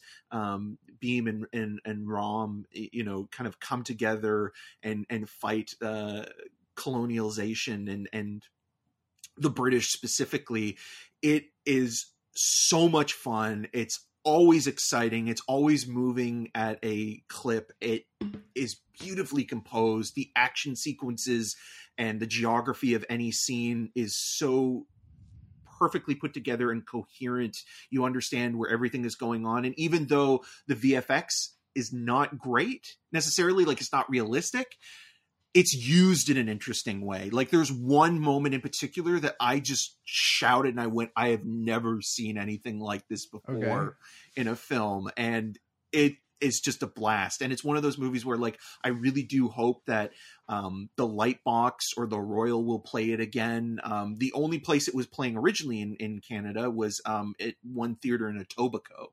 Um so it's it's one of those films where it is long and it is melodramatic in the kind of style that maybe you know you're not used to and some of the storylines are kind of revealed to you you know about halfway through the film. The title credit the the, the three r's doesn't come up until like 40 minutes into the film. Um I'd love to see it. but it is just such a stylish fun movie and you're watching and you're thinking to yourself like Ram Charan who plays raja ram in the film is incredible in this movie. Like this is a guy who like i've never seen him in anything else. I, I i i don't know like how much more he's been in but like as soon as he comes on screen you are just captivated by him. And Cool. it is incredible. And and ss rajamouli um who directed this movie you know like he's known as kind of like one of the bigger kind of tollywood blockbuster filmmakers. This is one of the highest grossing or one of the the, the biggest budgeted um tollywood tamil movies with you know i think 72 million dollars. And you just watch this thing and you're like North American blockbuster filmmaking is nowhere near, you know, between between this and and Top Gun Maverick. It's just like you look at these movies and you're just kind of like, this is the stuff I was missing. And it's also just interesting that we're we're in a place right now where maximalist cinema seems to be really kind of bringing people back to the theater. So with everything everywhere all at once, this and, and even though I didn't like Elvis, like Elvis is Mitchell's versus you know, the Machines, Turning Red. Yeah like there's there's something where it's just like let's throw everything and the kitchen sink at the wall and see what sticks. And i think that that's kind of maybe needed to bring back audiences to the theater because it's like okay you can only get this experience theatrically you know and and it- yes you can watch it at home and, and love it yeah, and but still like, enjoy you- it, but yeah. there's something That's to what- that Yeah, and I know people are digging Elvis, and I think Baz Luhrmann's always been one of those guys that has been divisive, and I know he works for a lot of people and, and doesn't for others. I'm somewhat in the middle. I'm curious about Elvis because, like, I think the only reason is that two hour and 40 minute uh, runtime of why I haven't, you know, uh, jumped in yet. Nevis and I almost saw it when we were in Croatia, but like it just didn't work out. And like, I'm someone who does like Great Gatsby, who did like Romeo and Juliet. Uh, I'm Moulin Rouge. It's been a long ass time, but it wasn't really my thing. But um, it's interesting you bring, bring that up um, because I went and saw a show called & Juliet last night, um, which was a kind of in that same Baz Luhrmann kind of uh, camp of it. Reminded me because it was it reminded me of Moulin Rouge and his Romeo and Juliet smashed together because it's a jukebox musical uh, that takes place in a what if situation of what if Juliet uh, didn't kill herself at the end of Romeo and Juliet and she lived on and what she would do after Romeo died. Um, but it kind of has those modern sensibilities of like it sort of takes place in a modern like uh, world and it has the, all the dialogue is very modern all the songs are from the 90s 2000s and 2010s or whatever of like of pop music and um i thought it was an absolute blast. So like and it goes into that maximalist thing. I know it's not a movie but like i think it is in that same kind of thing that you're talking about of just going like full out neon using music you recognize just kind of like your face, kind of hyper stylized kind of thing. And um Nevis and I had an absolute blast seeing it last night. It was kind of a spur of the moment thing because um one of my sister's best friends, Matt Raiff, is in the show. Um, and last night he was the understudy for one of the lead roles, uh, May, in in the uh, uh, who is Juliet's best friend in the show. And because uh, the person who originally played May uh, got sick, like in the opening weekend, um, Matt was able to go on as May, one of the lead characters, uh, the last couple nights. So Sarah, my sister, was going. uh, her friend Danielle and and Danielle's boyfriend Larry went. So like Nevis and I bought rush tickets for like 39 bucks, went over to the Princess of Wales and saw and Juliet and uh, had a, a, blast. And it reminded me of something like a Baz Luhrmann movie. And I know that because Moulin Rouge is kind of a jukebox musical as well, uses modern music at that time or different modern as in like not of the time period it takes place in. Um, and this did the same. So it has a lot of Backstreet Boys, a lot of Britney Spears, a lot of like, like, and it, it, uh, Bon Jovi, uh, like it goes through and like, um, it, it was a, a, absolute riot and like very funny, um, just incredibly engaging and entertaining. And I think it just will work for so many people because it's that familiarity of the Romeo and Juliet story um but it's doing something completely different in going like and playing on that kind of meta what if kind of thing like william shakespeare and his wife anne hathaway are um uh which is i guess was his actual wife's name i didn't know that until this play well the um, the, the anne hathaway right like that's kind of yeah. like yeah yeah, I didn't. I'm stupid. It's like um, Mrs. Harris's husband in the film. Mrs. Harris goes to Paris. His name is is Ed Harris.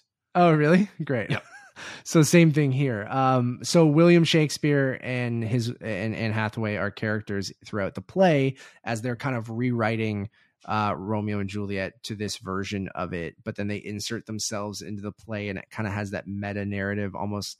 Uh, it reminded me, William Shakespeare Clerks reminded 3. me of like, yeah, we'll get to Clerks 3, of the king in Hamilton. Like it had that same sort of vibe to it. Um, and I liked that meta narrative throughout the thing.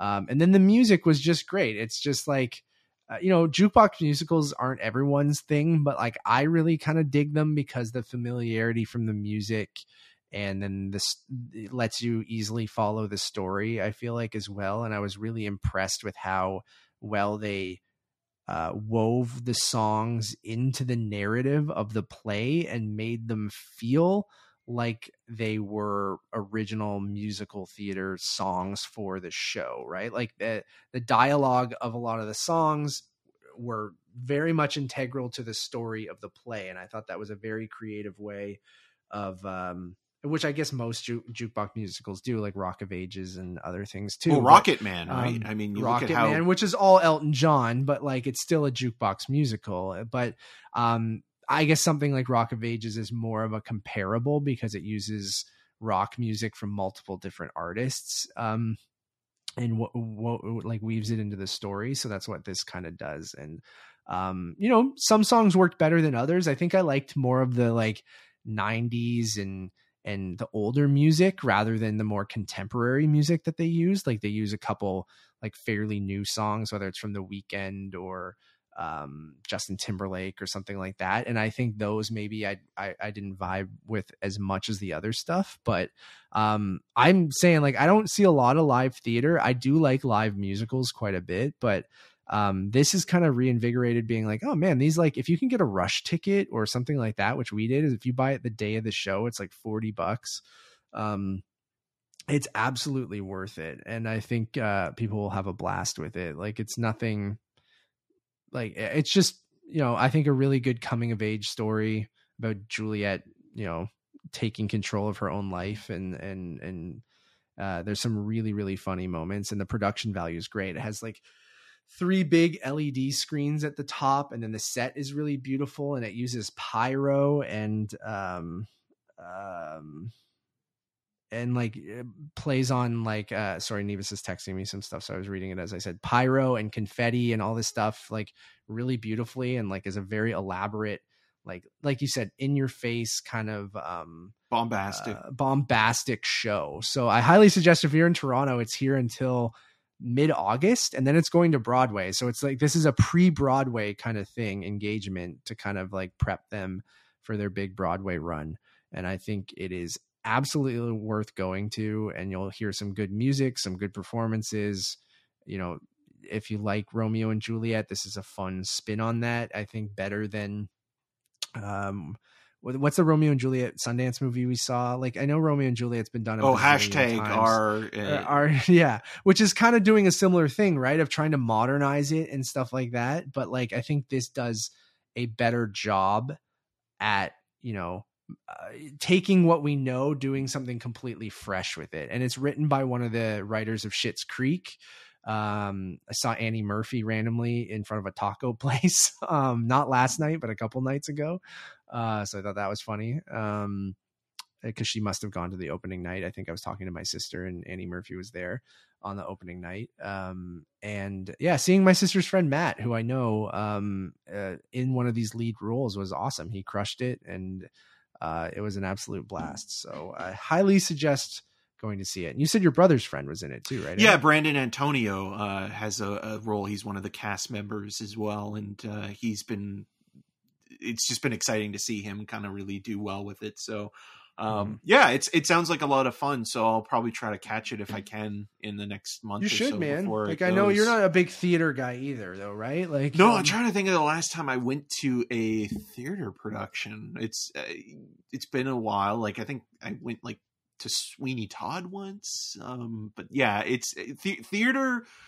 I mostly appreciate from the point of view of like a film adaptation or something like Same, that. Usually. But I, you know, like we've talked about, like the way that you know it's better to see a live version of something that's been shot like something like hamilton than um you know sometimes to see like a, a rob marshall adaptation of something. So yeah. um yeah it, it's one of those things where like it does sound like it is a lot of fun and and romeo and juliet you know to your point has always been you know a, a, an inspiration or a foundation for a lot of playwrights or writers to kind of you know take that original concept or you know the story of two star-crossed lovers and then kind of remix it or rewrite it or, or, or, kind of distort it in a way. I mean, obviously the one that comes to mind as well is, is West Side Story, you know, like the way that that kind of, you know, is basically taking from Shakespeare, but then kind of doing its own thing and building a world out of it. And it kind of sounds like, you know, this does something similar where,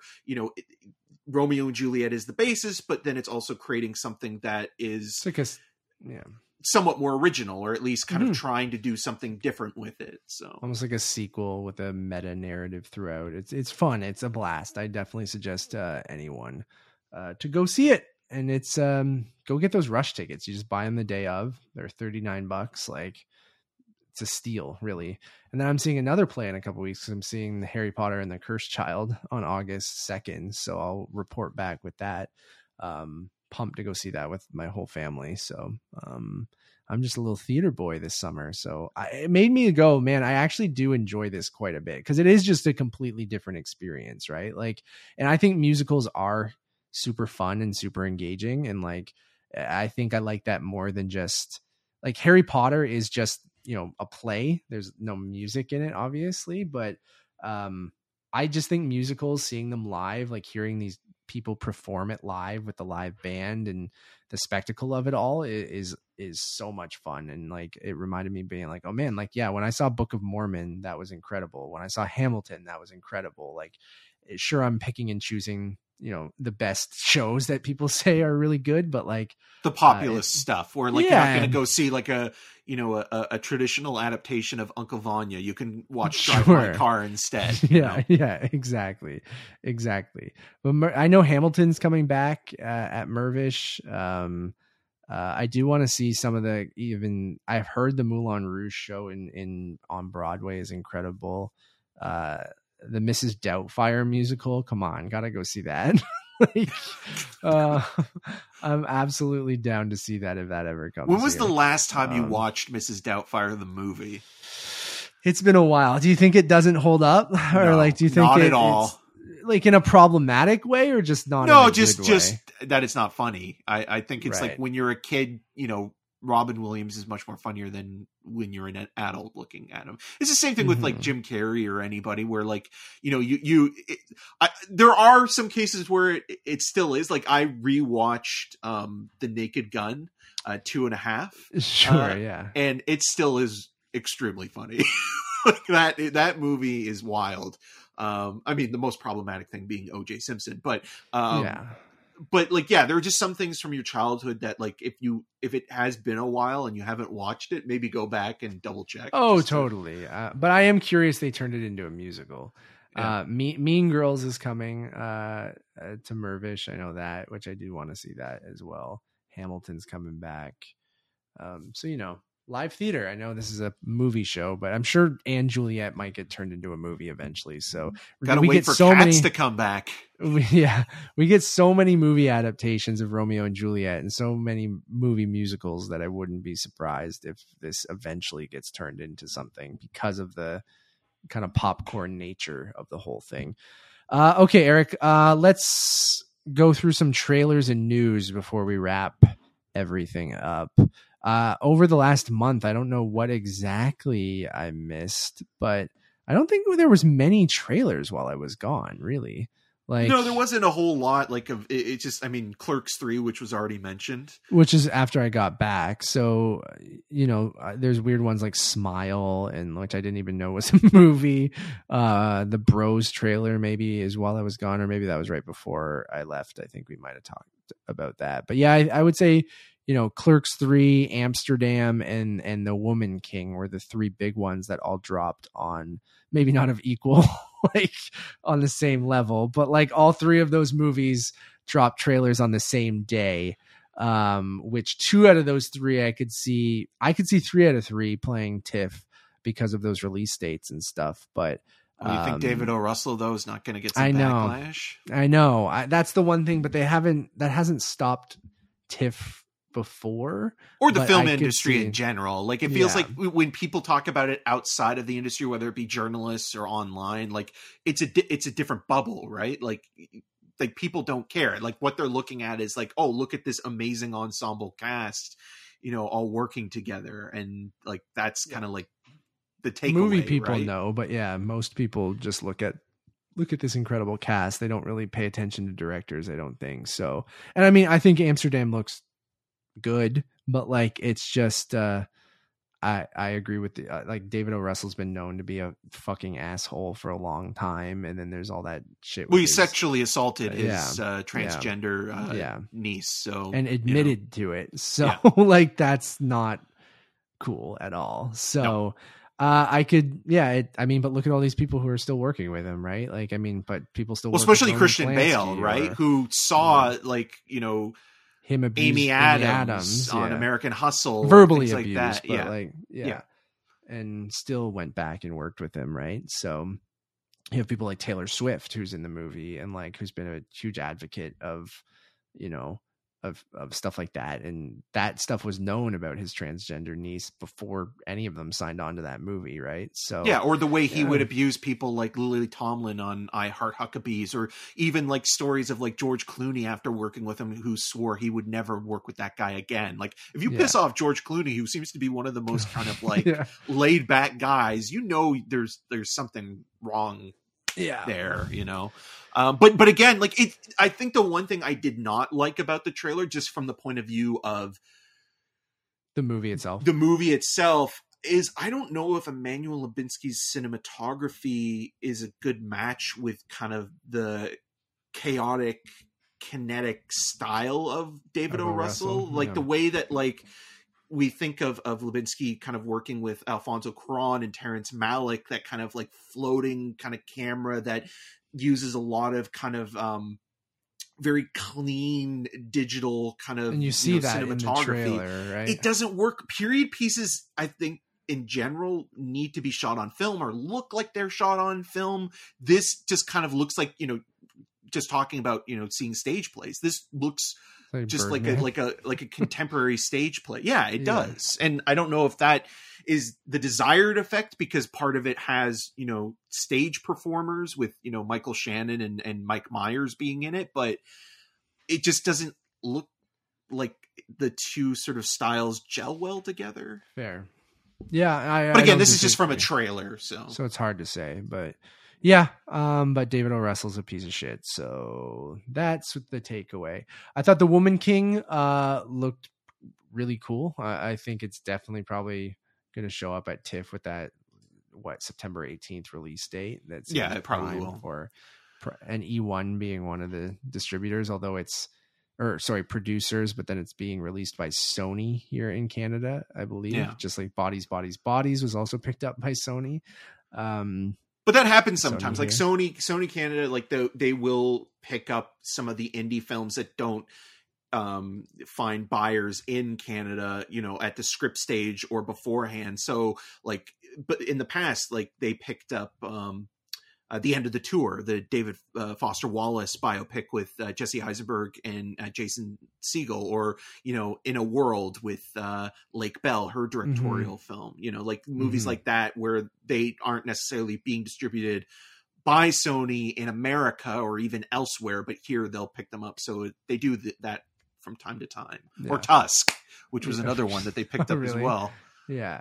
Um, but I think Woman King looks great. Viola Davis looks very intense. I, am assuming this is the real life thing that they based the Dora Milaje after after in, in yeah. Black Panther, right? And then like it um but it looks awesome. It looks it looks cool. I'm, I'm the trailer does kind of play almost like a 90s historical epic. Like it kind of reminded me a little bit of Braveheart, where like sure, it kind yeah. of feels like again like nothing has to be you know completely historically accurate when you're making you know a narrative film but like it kind of has that kind of like 90s throwback quality to it where like it could be an awards film it might not be.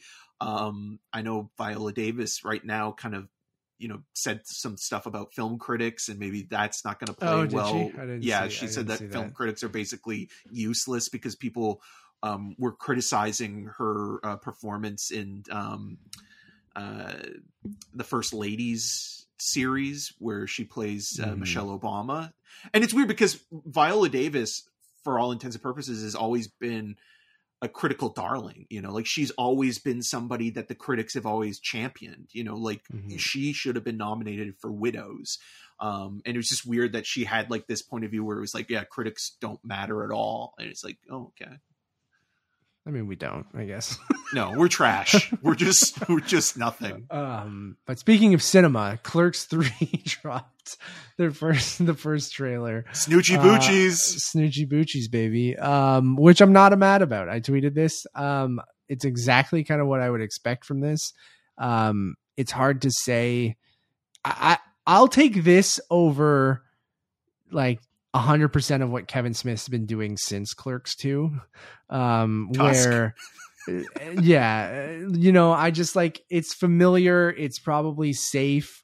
Um it'll play with you know like any legacy sequel lately play with nostalgia throwback. I hope it just doesn't repeat the same jokes. I like the meta narrative of uh of kevin smith actually you know putting in himself into a movie like it feels more personal um even well, with the heart attack right. the heart attack and making the first clerks movie in the clerks universe like i i think that that's almost a perfect legacy sequel concept is what if the people in clerks made the clerks movie? Like that seems like oh yeah that's of course that's what this movie is.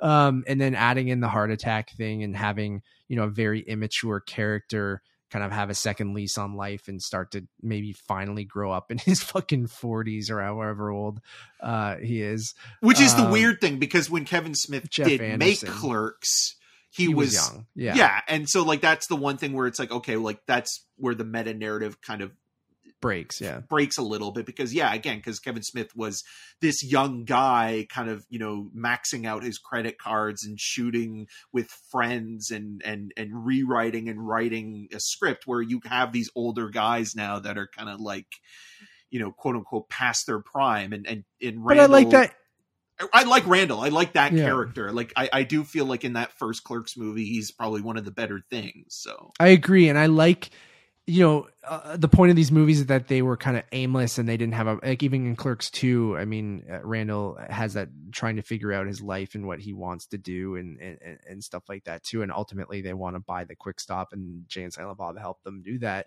And i like this of being like maybe later being like, well, now we just work at this fucking convenience store. He has this heart attack. Like I like him, uh, much like we talked about in Thor, like finding his purpose and like finding something he's either good at or something like that. So like I'm you know, say what you want about Kevin Smith. Like I think, or leaving a footprint of, behind, right? Yeah, like yes, having exactly, something yeah like when you're gone to have that one little grasp at mort- immortality you know so people can listen to these hundred episodes of the untitled movie yeah. podcast when we're and who dead. were these jerks our yeah our family can go back and go oh this is who they were yeah my nephew um, ivor will be like this my uncle was an asshole. so I don't know. Like I I think it's familiar. It's this is the Kevin Smith that you know I I do like. I remember when I was younger really liking early Kevin Smith stuff in the View Askew uh, universe, and like I went back and rewatched a lot of those leading into Jay and Silent Bob uh reboot, which was not good. But like I'm hoping this is more along the lines of like a Clerks two than uh, which still isn't a great movie, but is like a it can be fun.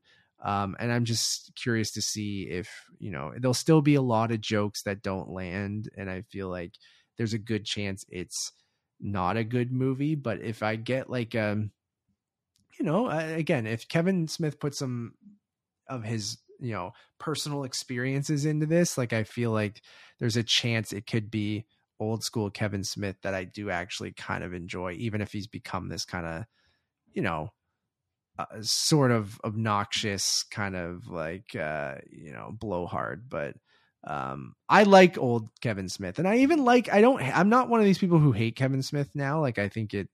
Again, even with he's one of those guys like M Night Shyamalan that I'm like always kind of cheering for. Like you know, I think he started off super strong. He had a voice he had a vibe to his movies and then he kind of lost that at some point and then each movie i'm always like maybe you're going to get back to that and maybe clerks is the thing that brings him back to that i don't know but yeah i, I don't know I, he's one of those guys where it's like originally it was it was always kind of cool to root for him because he was an outsider who made it into the hollywood system but now it's just like this really kind of horrible facade where it's like well he's made it and he's done well for himself and like yeah you know the heart attack was was awful and things like that but it just kind of feels like he's not he he he has everything that he could ever want and him kind of like going back to the well and saying hey you know i'm still the you know blue collar working filmmaker that i was you know 30 odd years ago you know today. It just kind of feels disingenuous a little bit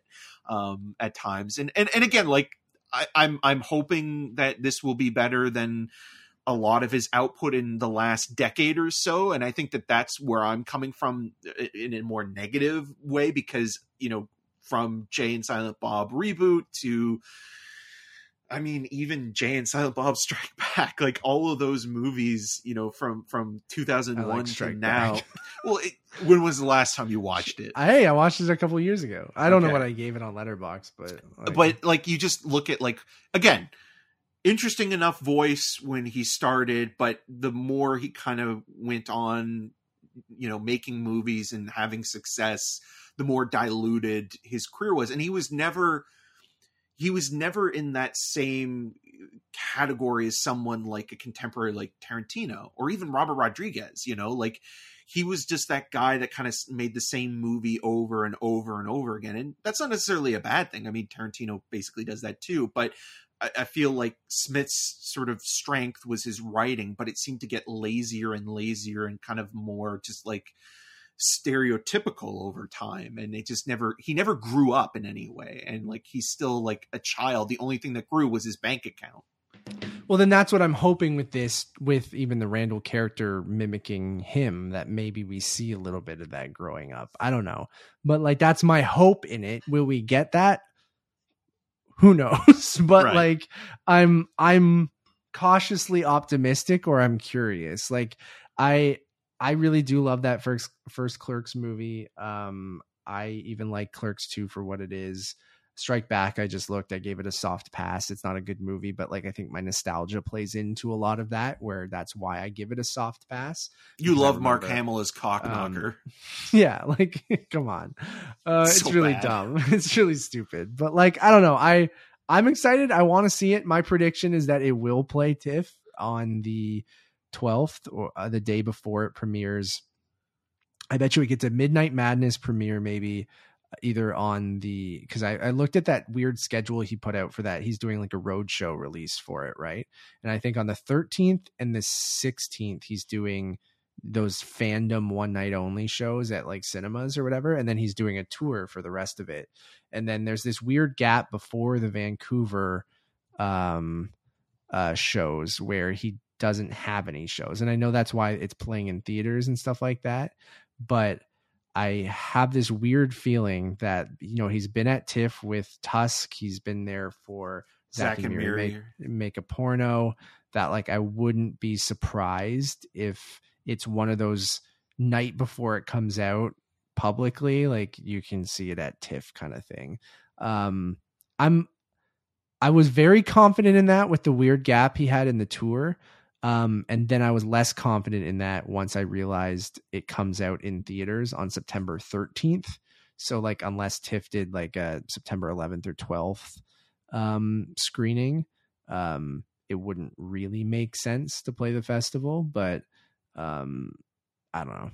Uh, that's just my prediction for those three movies that we got trailers for. The O Russell thing, you make a good point. Like they might not, just not want to touch that, but Yeah, I think the Woman King will though. I think that that will probably play TIFF just because like there is always that. I mean, you mentioned it a little bit with Clerks, where like there's always that you know one or two movies that are opening in September that do play um you know TIFF, and it, and it is interesting like um with TIFF kind of only releasing so far two titles with both Brother and uh Glass Onion, the Knives. Wait, Eric, one sequel. second. Are we in TIFF Talk 2022?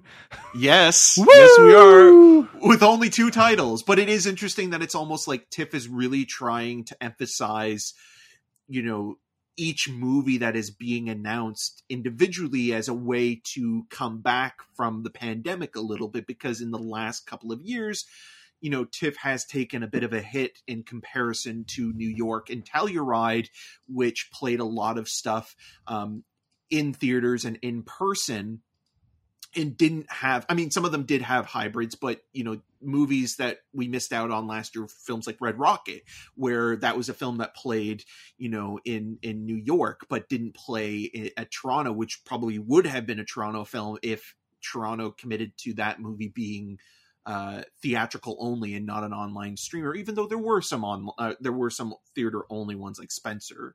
Um but it seemed like there was only like so many slots where this year it, it feels like they are trying to go back more to the in person only.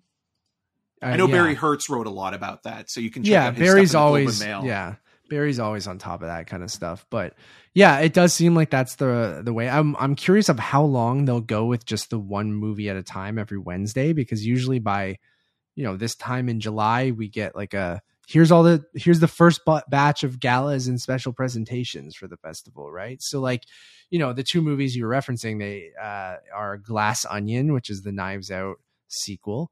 Uh, and then the other one is Brothers. Is that brother, brother, brother, brother, Yeah. um which is a canadian film takes place in scarborough um with Aaron uh, Pierre as one of the the lead roles, who's best known as mid-sized sedan and old.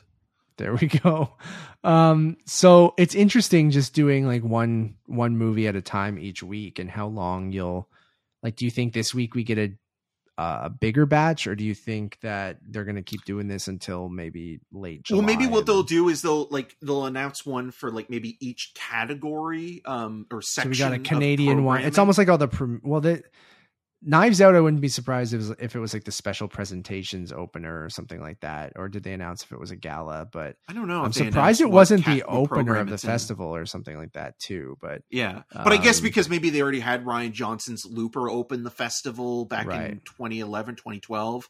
Um, it's kind of like, do we want to have him open another film so soon? I mean, when I say soon, it's soon festival wise, given that you know, like they don't usually have you know the same filmmaker open the festival every every time. But maybe maybe it will be. Maybe it will be like the judge situation where it's like you know announced and then later, it's Yeah, actually it's like- it's a surprise guys.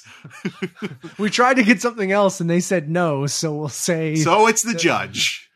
Um yeah i'm i'm i don't know. We we haven't really done a full predictions or previews or anything no because that. venice Like, is coming up as well this month. Venice i think is is like next week or the week after and they're going to be announcing, their slate yeah yeah because Which- venice always starts at the end of august right and leads into tiff so and we'll be able to see like kind of what movies might play here because a lot of it is uh, carryover from venice so yeah that should be interesting. Yeah, I don't know. We've kind of gone through earlier of what we think might play. Like the Glass Onion thing makes total sense. Like, you know, even though it's a new distributor now with Netflix, but Netflix and TIFF have a pretty friendly relationship.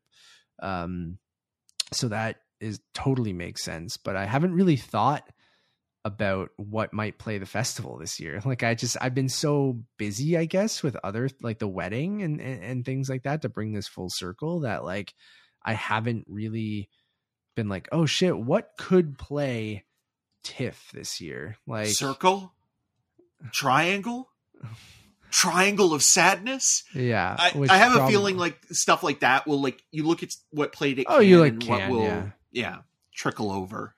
that doesn't have a release date yet or has a later in the year release date because we're already getting the George Miller movie comes out in August, right? the end of August, and then Yeah. even even Blonde with Ana de Armas like opens. I think, I think it's like September thirteenth. But I'm almost getting the feeling that Netflix will probably have that play at Venice, Yeah. and then they'll almost dump it the way that they did. I'm thinking of ending things in that they didn't really give it a fall festival launch, and they Mhm. just kind of because I. I don't think they know what to do with Blonde because of the NC-17 rating.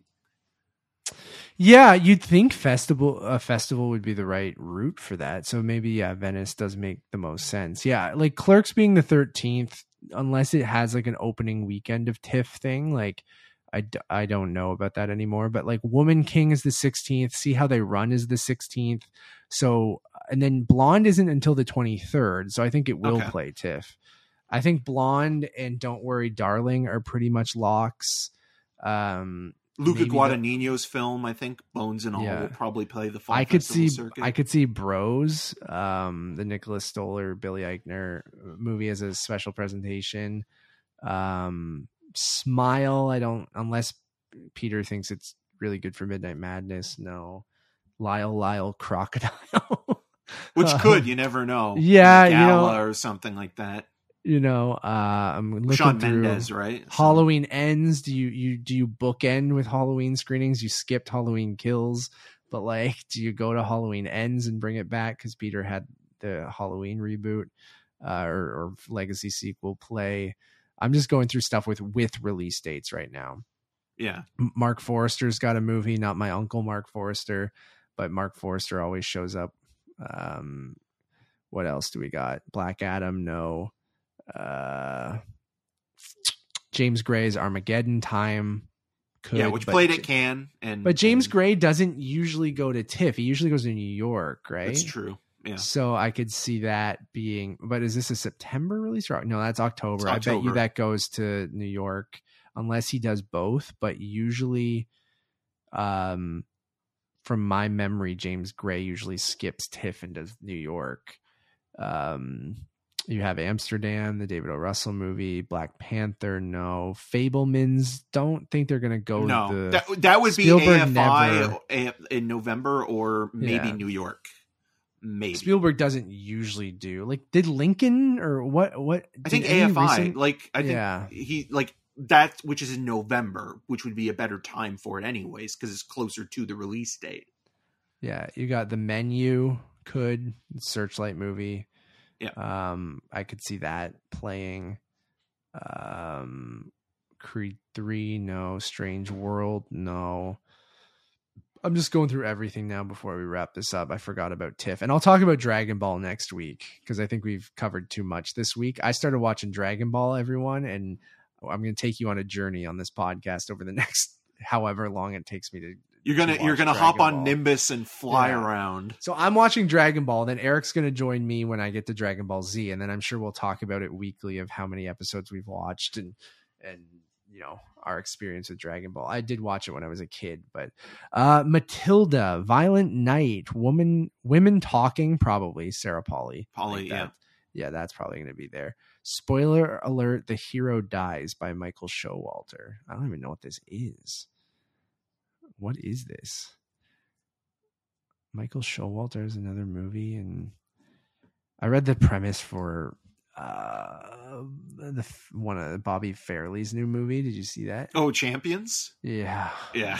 I'm like, oh no. Yeah. Um, Avatar: The Way of the Water, Shazam, Puss in Boots, I Want to Dance with Somebody, Babylon. There's a good chance. I don't think Uh, Babylon will be finished, and I think that they'll. I think Paramount might even skip the fall festival Festivals. circuit with that. Yeah, That's it for release dates this year for movies. So but there's a lot of stuff still that, that like doesn't have a Yeah. release date, right? Yeah. Um, so, anyways, I just went through the stuff that is already dated. Um, Mark Forster has another movie. He has two. He has a man called Otto with Tom Hanks. Um, which that right, could everyone- play Gala. Yeah, that- I could see that happening. That makes sense. Yeah. Uh, all right, everyone. I think that's gonna wrap a nice tight two hours on. Uh, Keep it new- tight.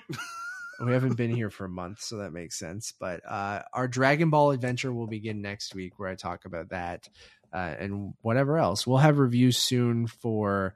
You can catch our review for Thor: Love and Thunder right now uh, on all podcast services and on YouTube.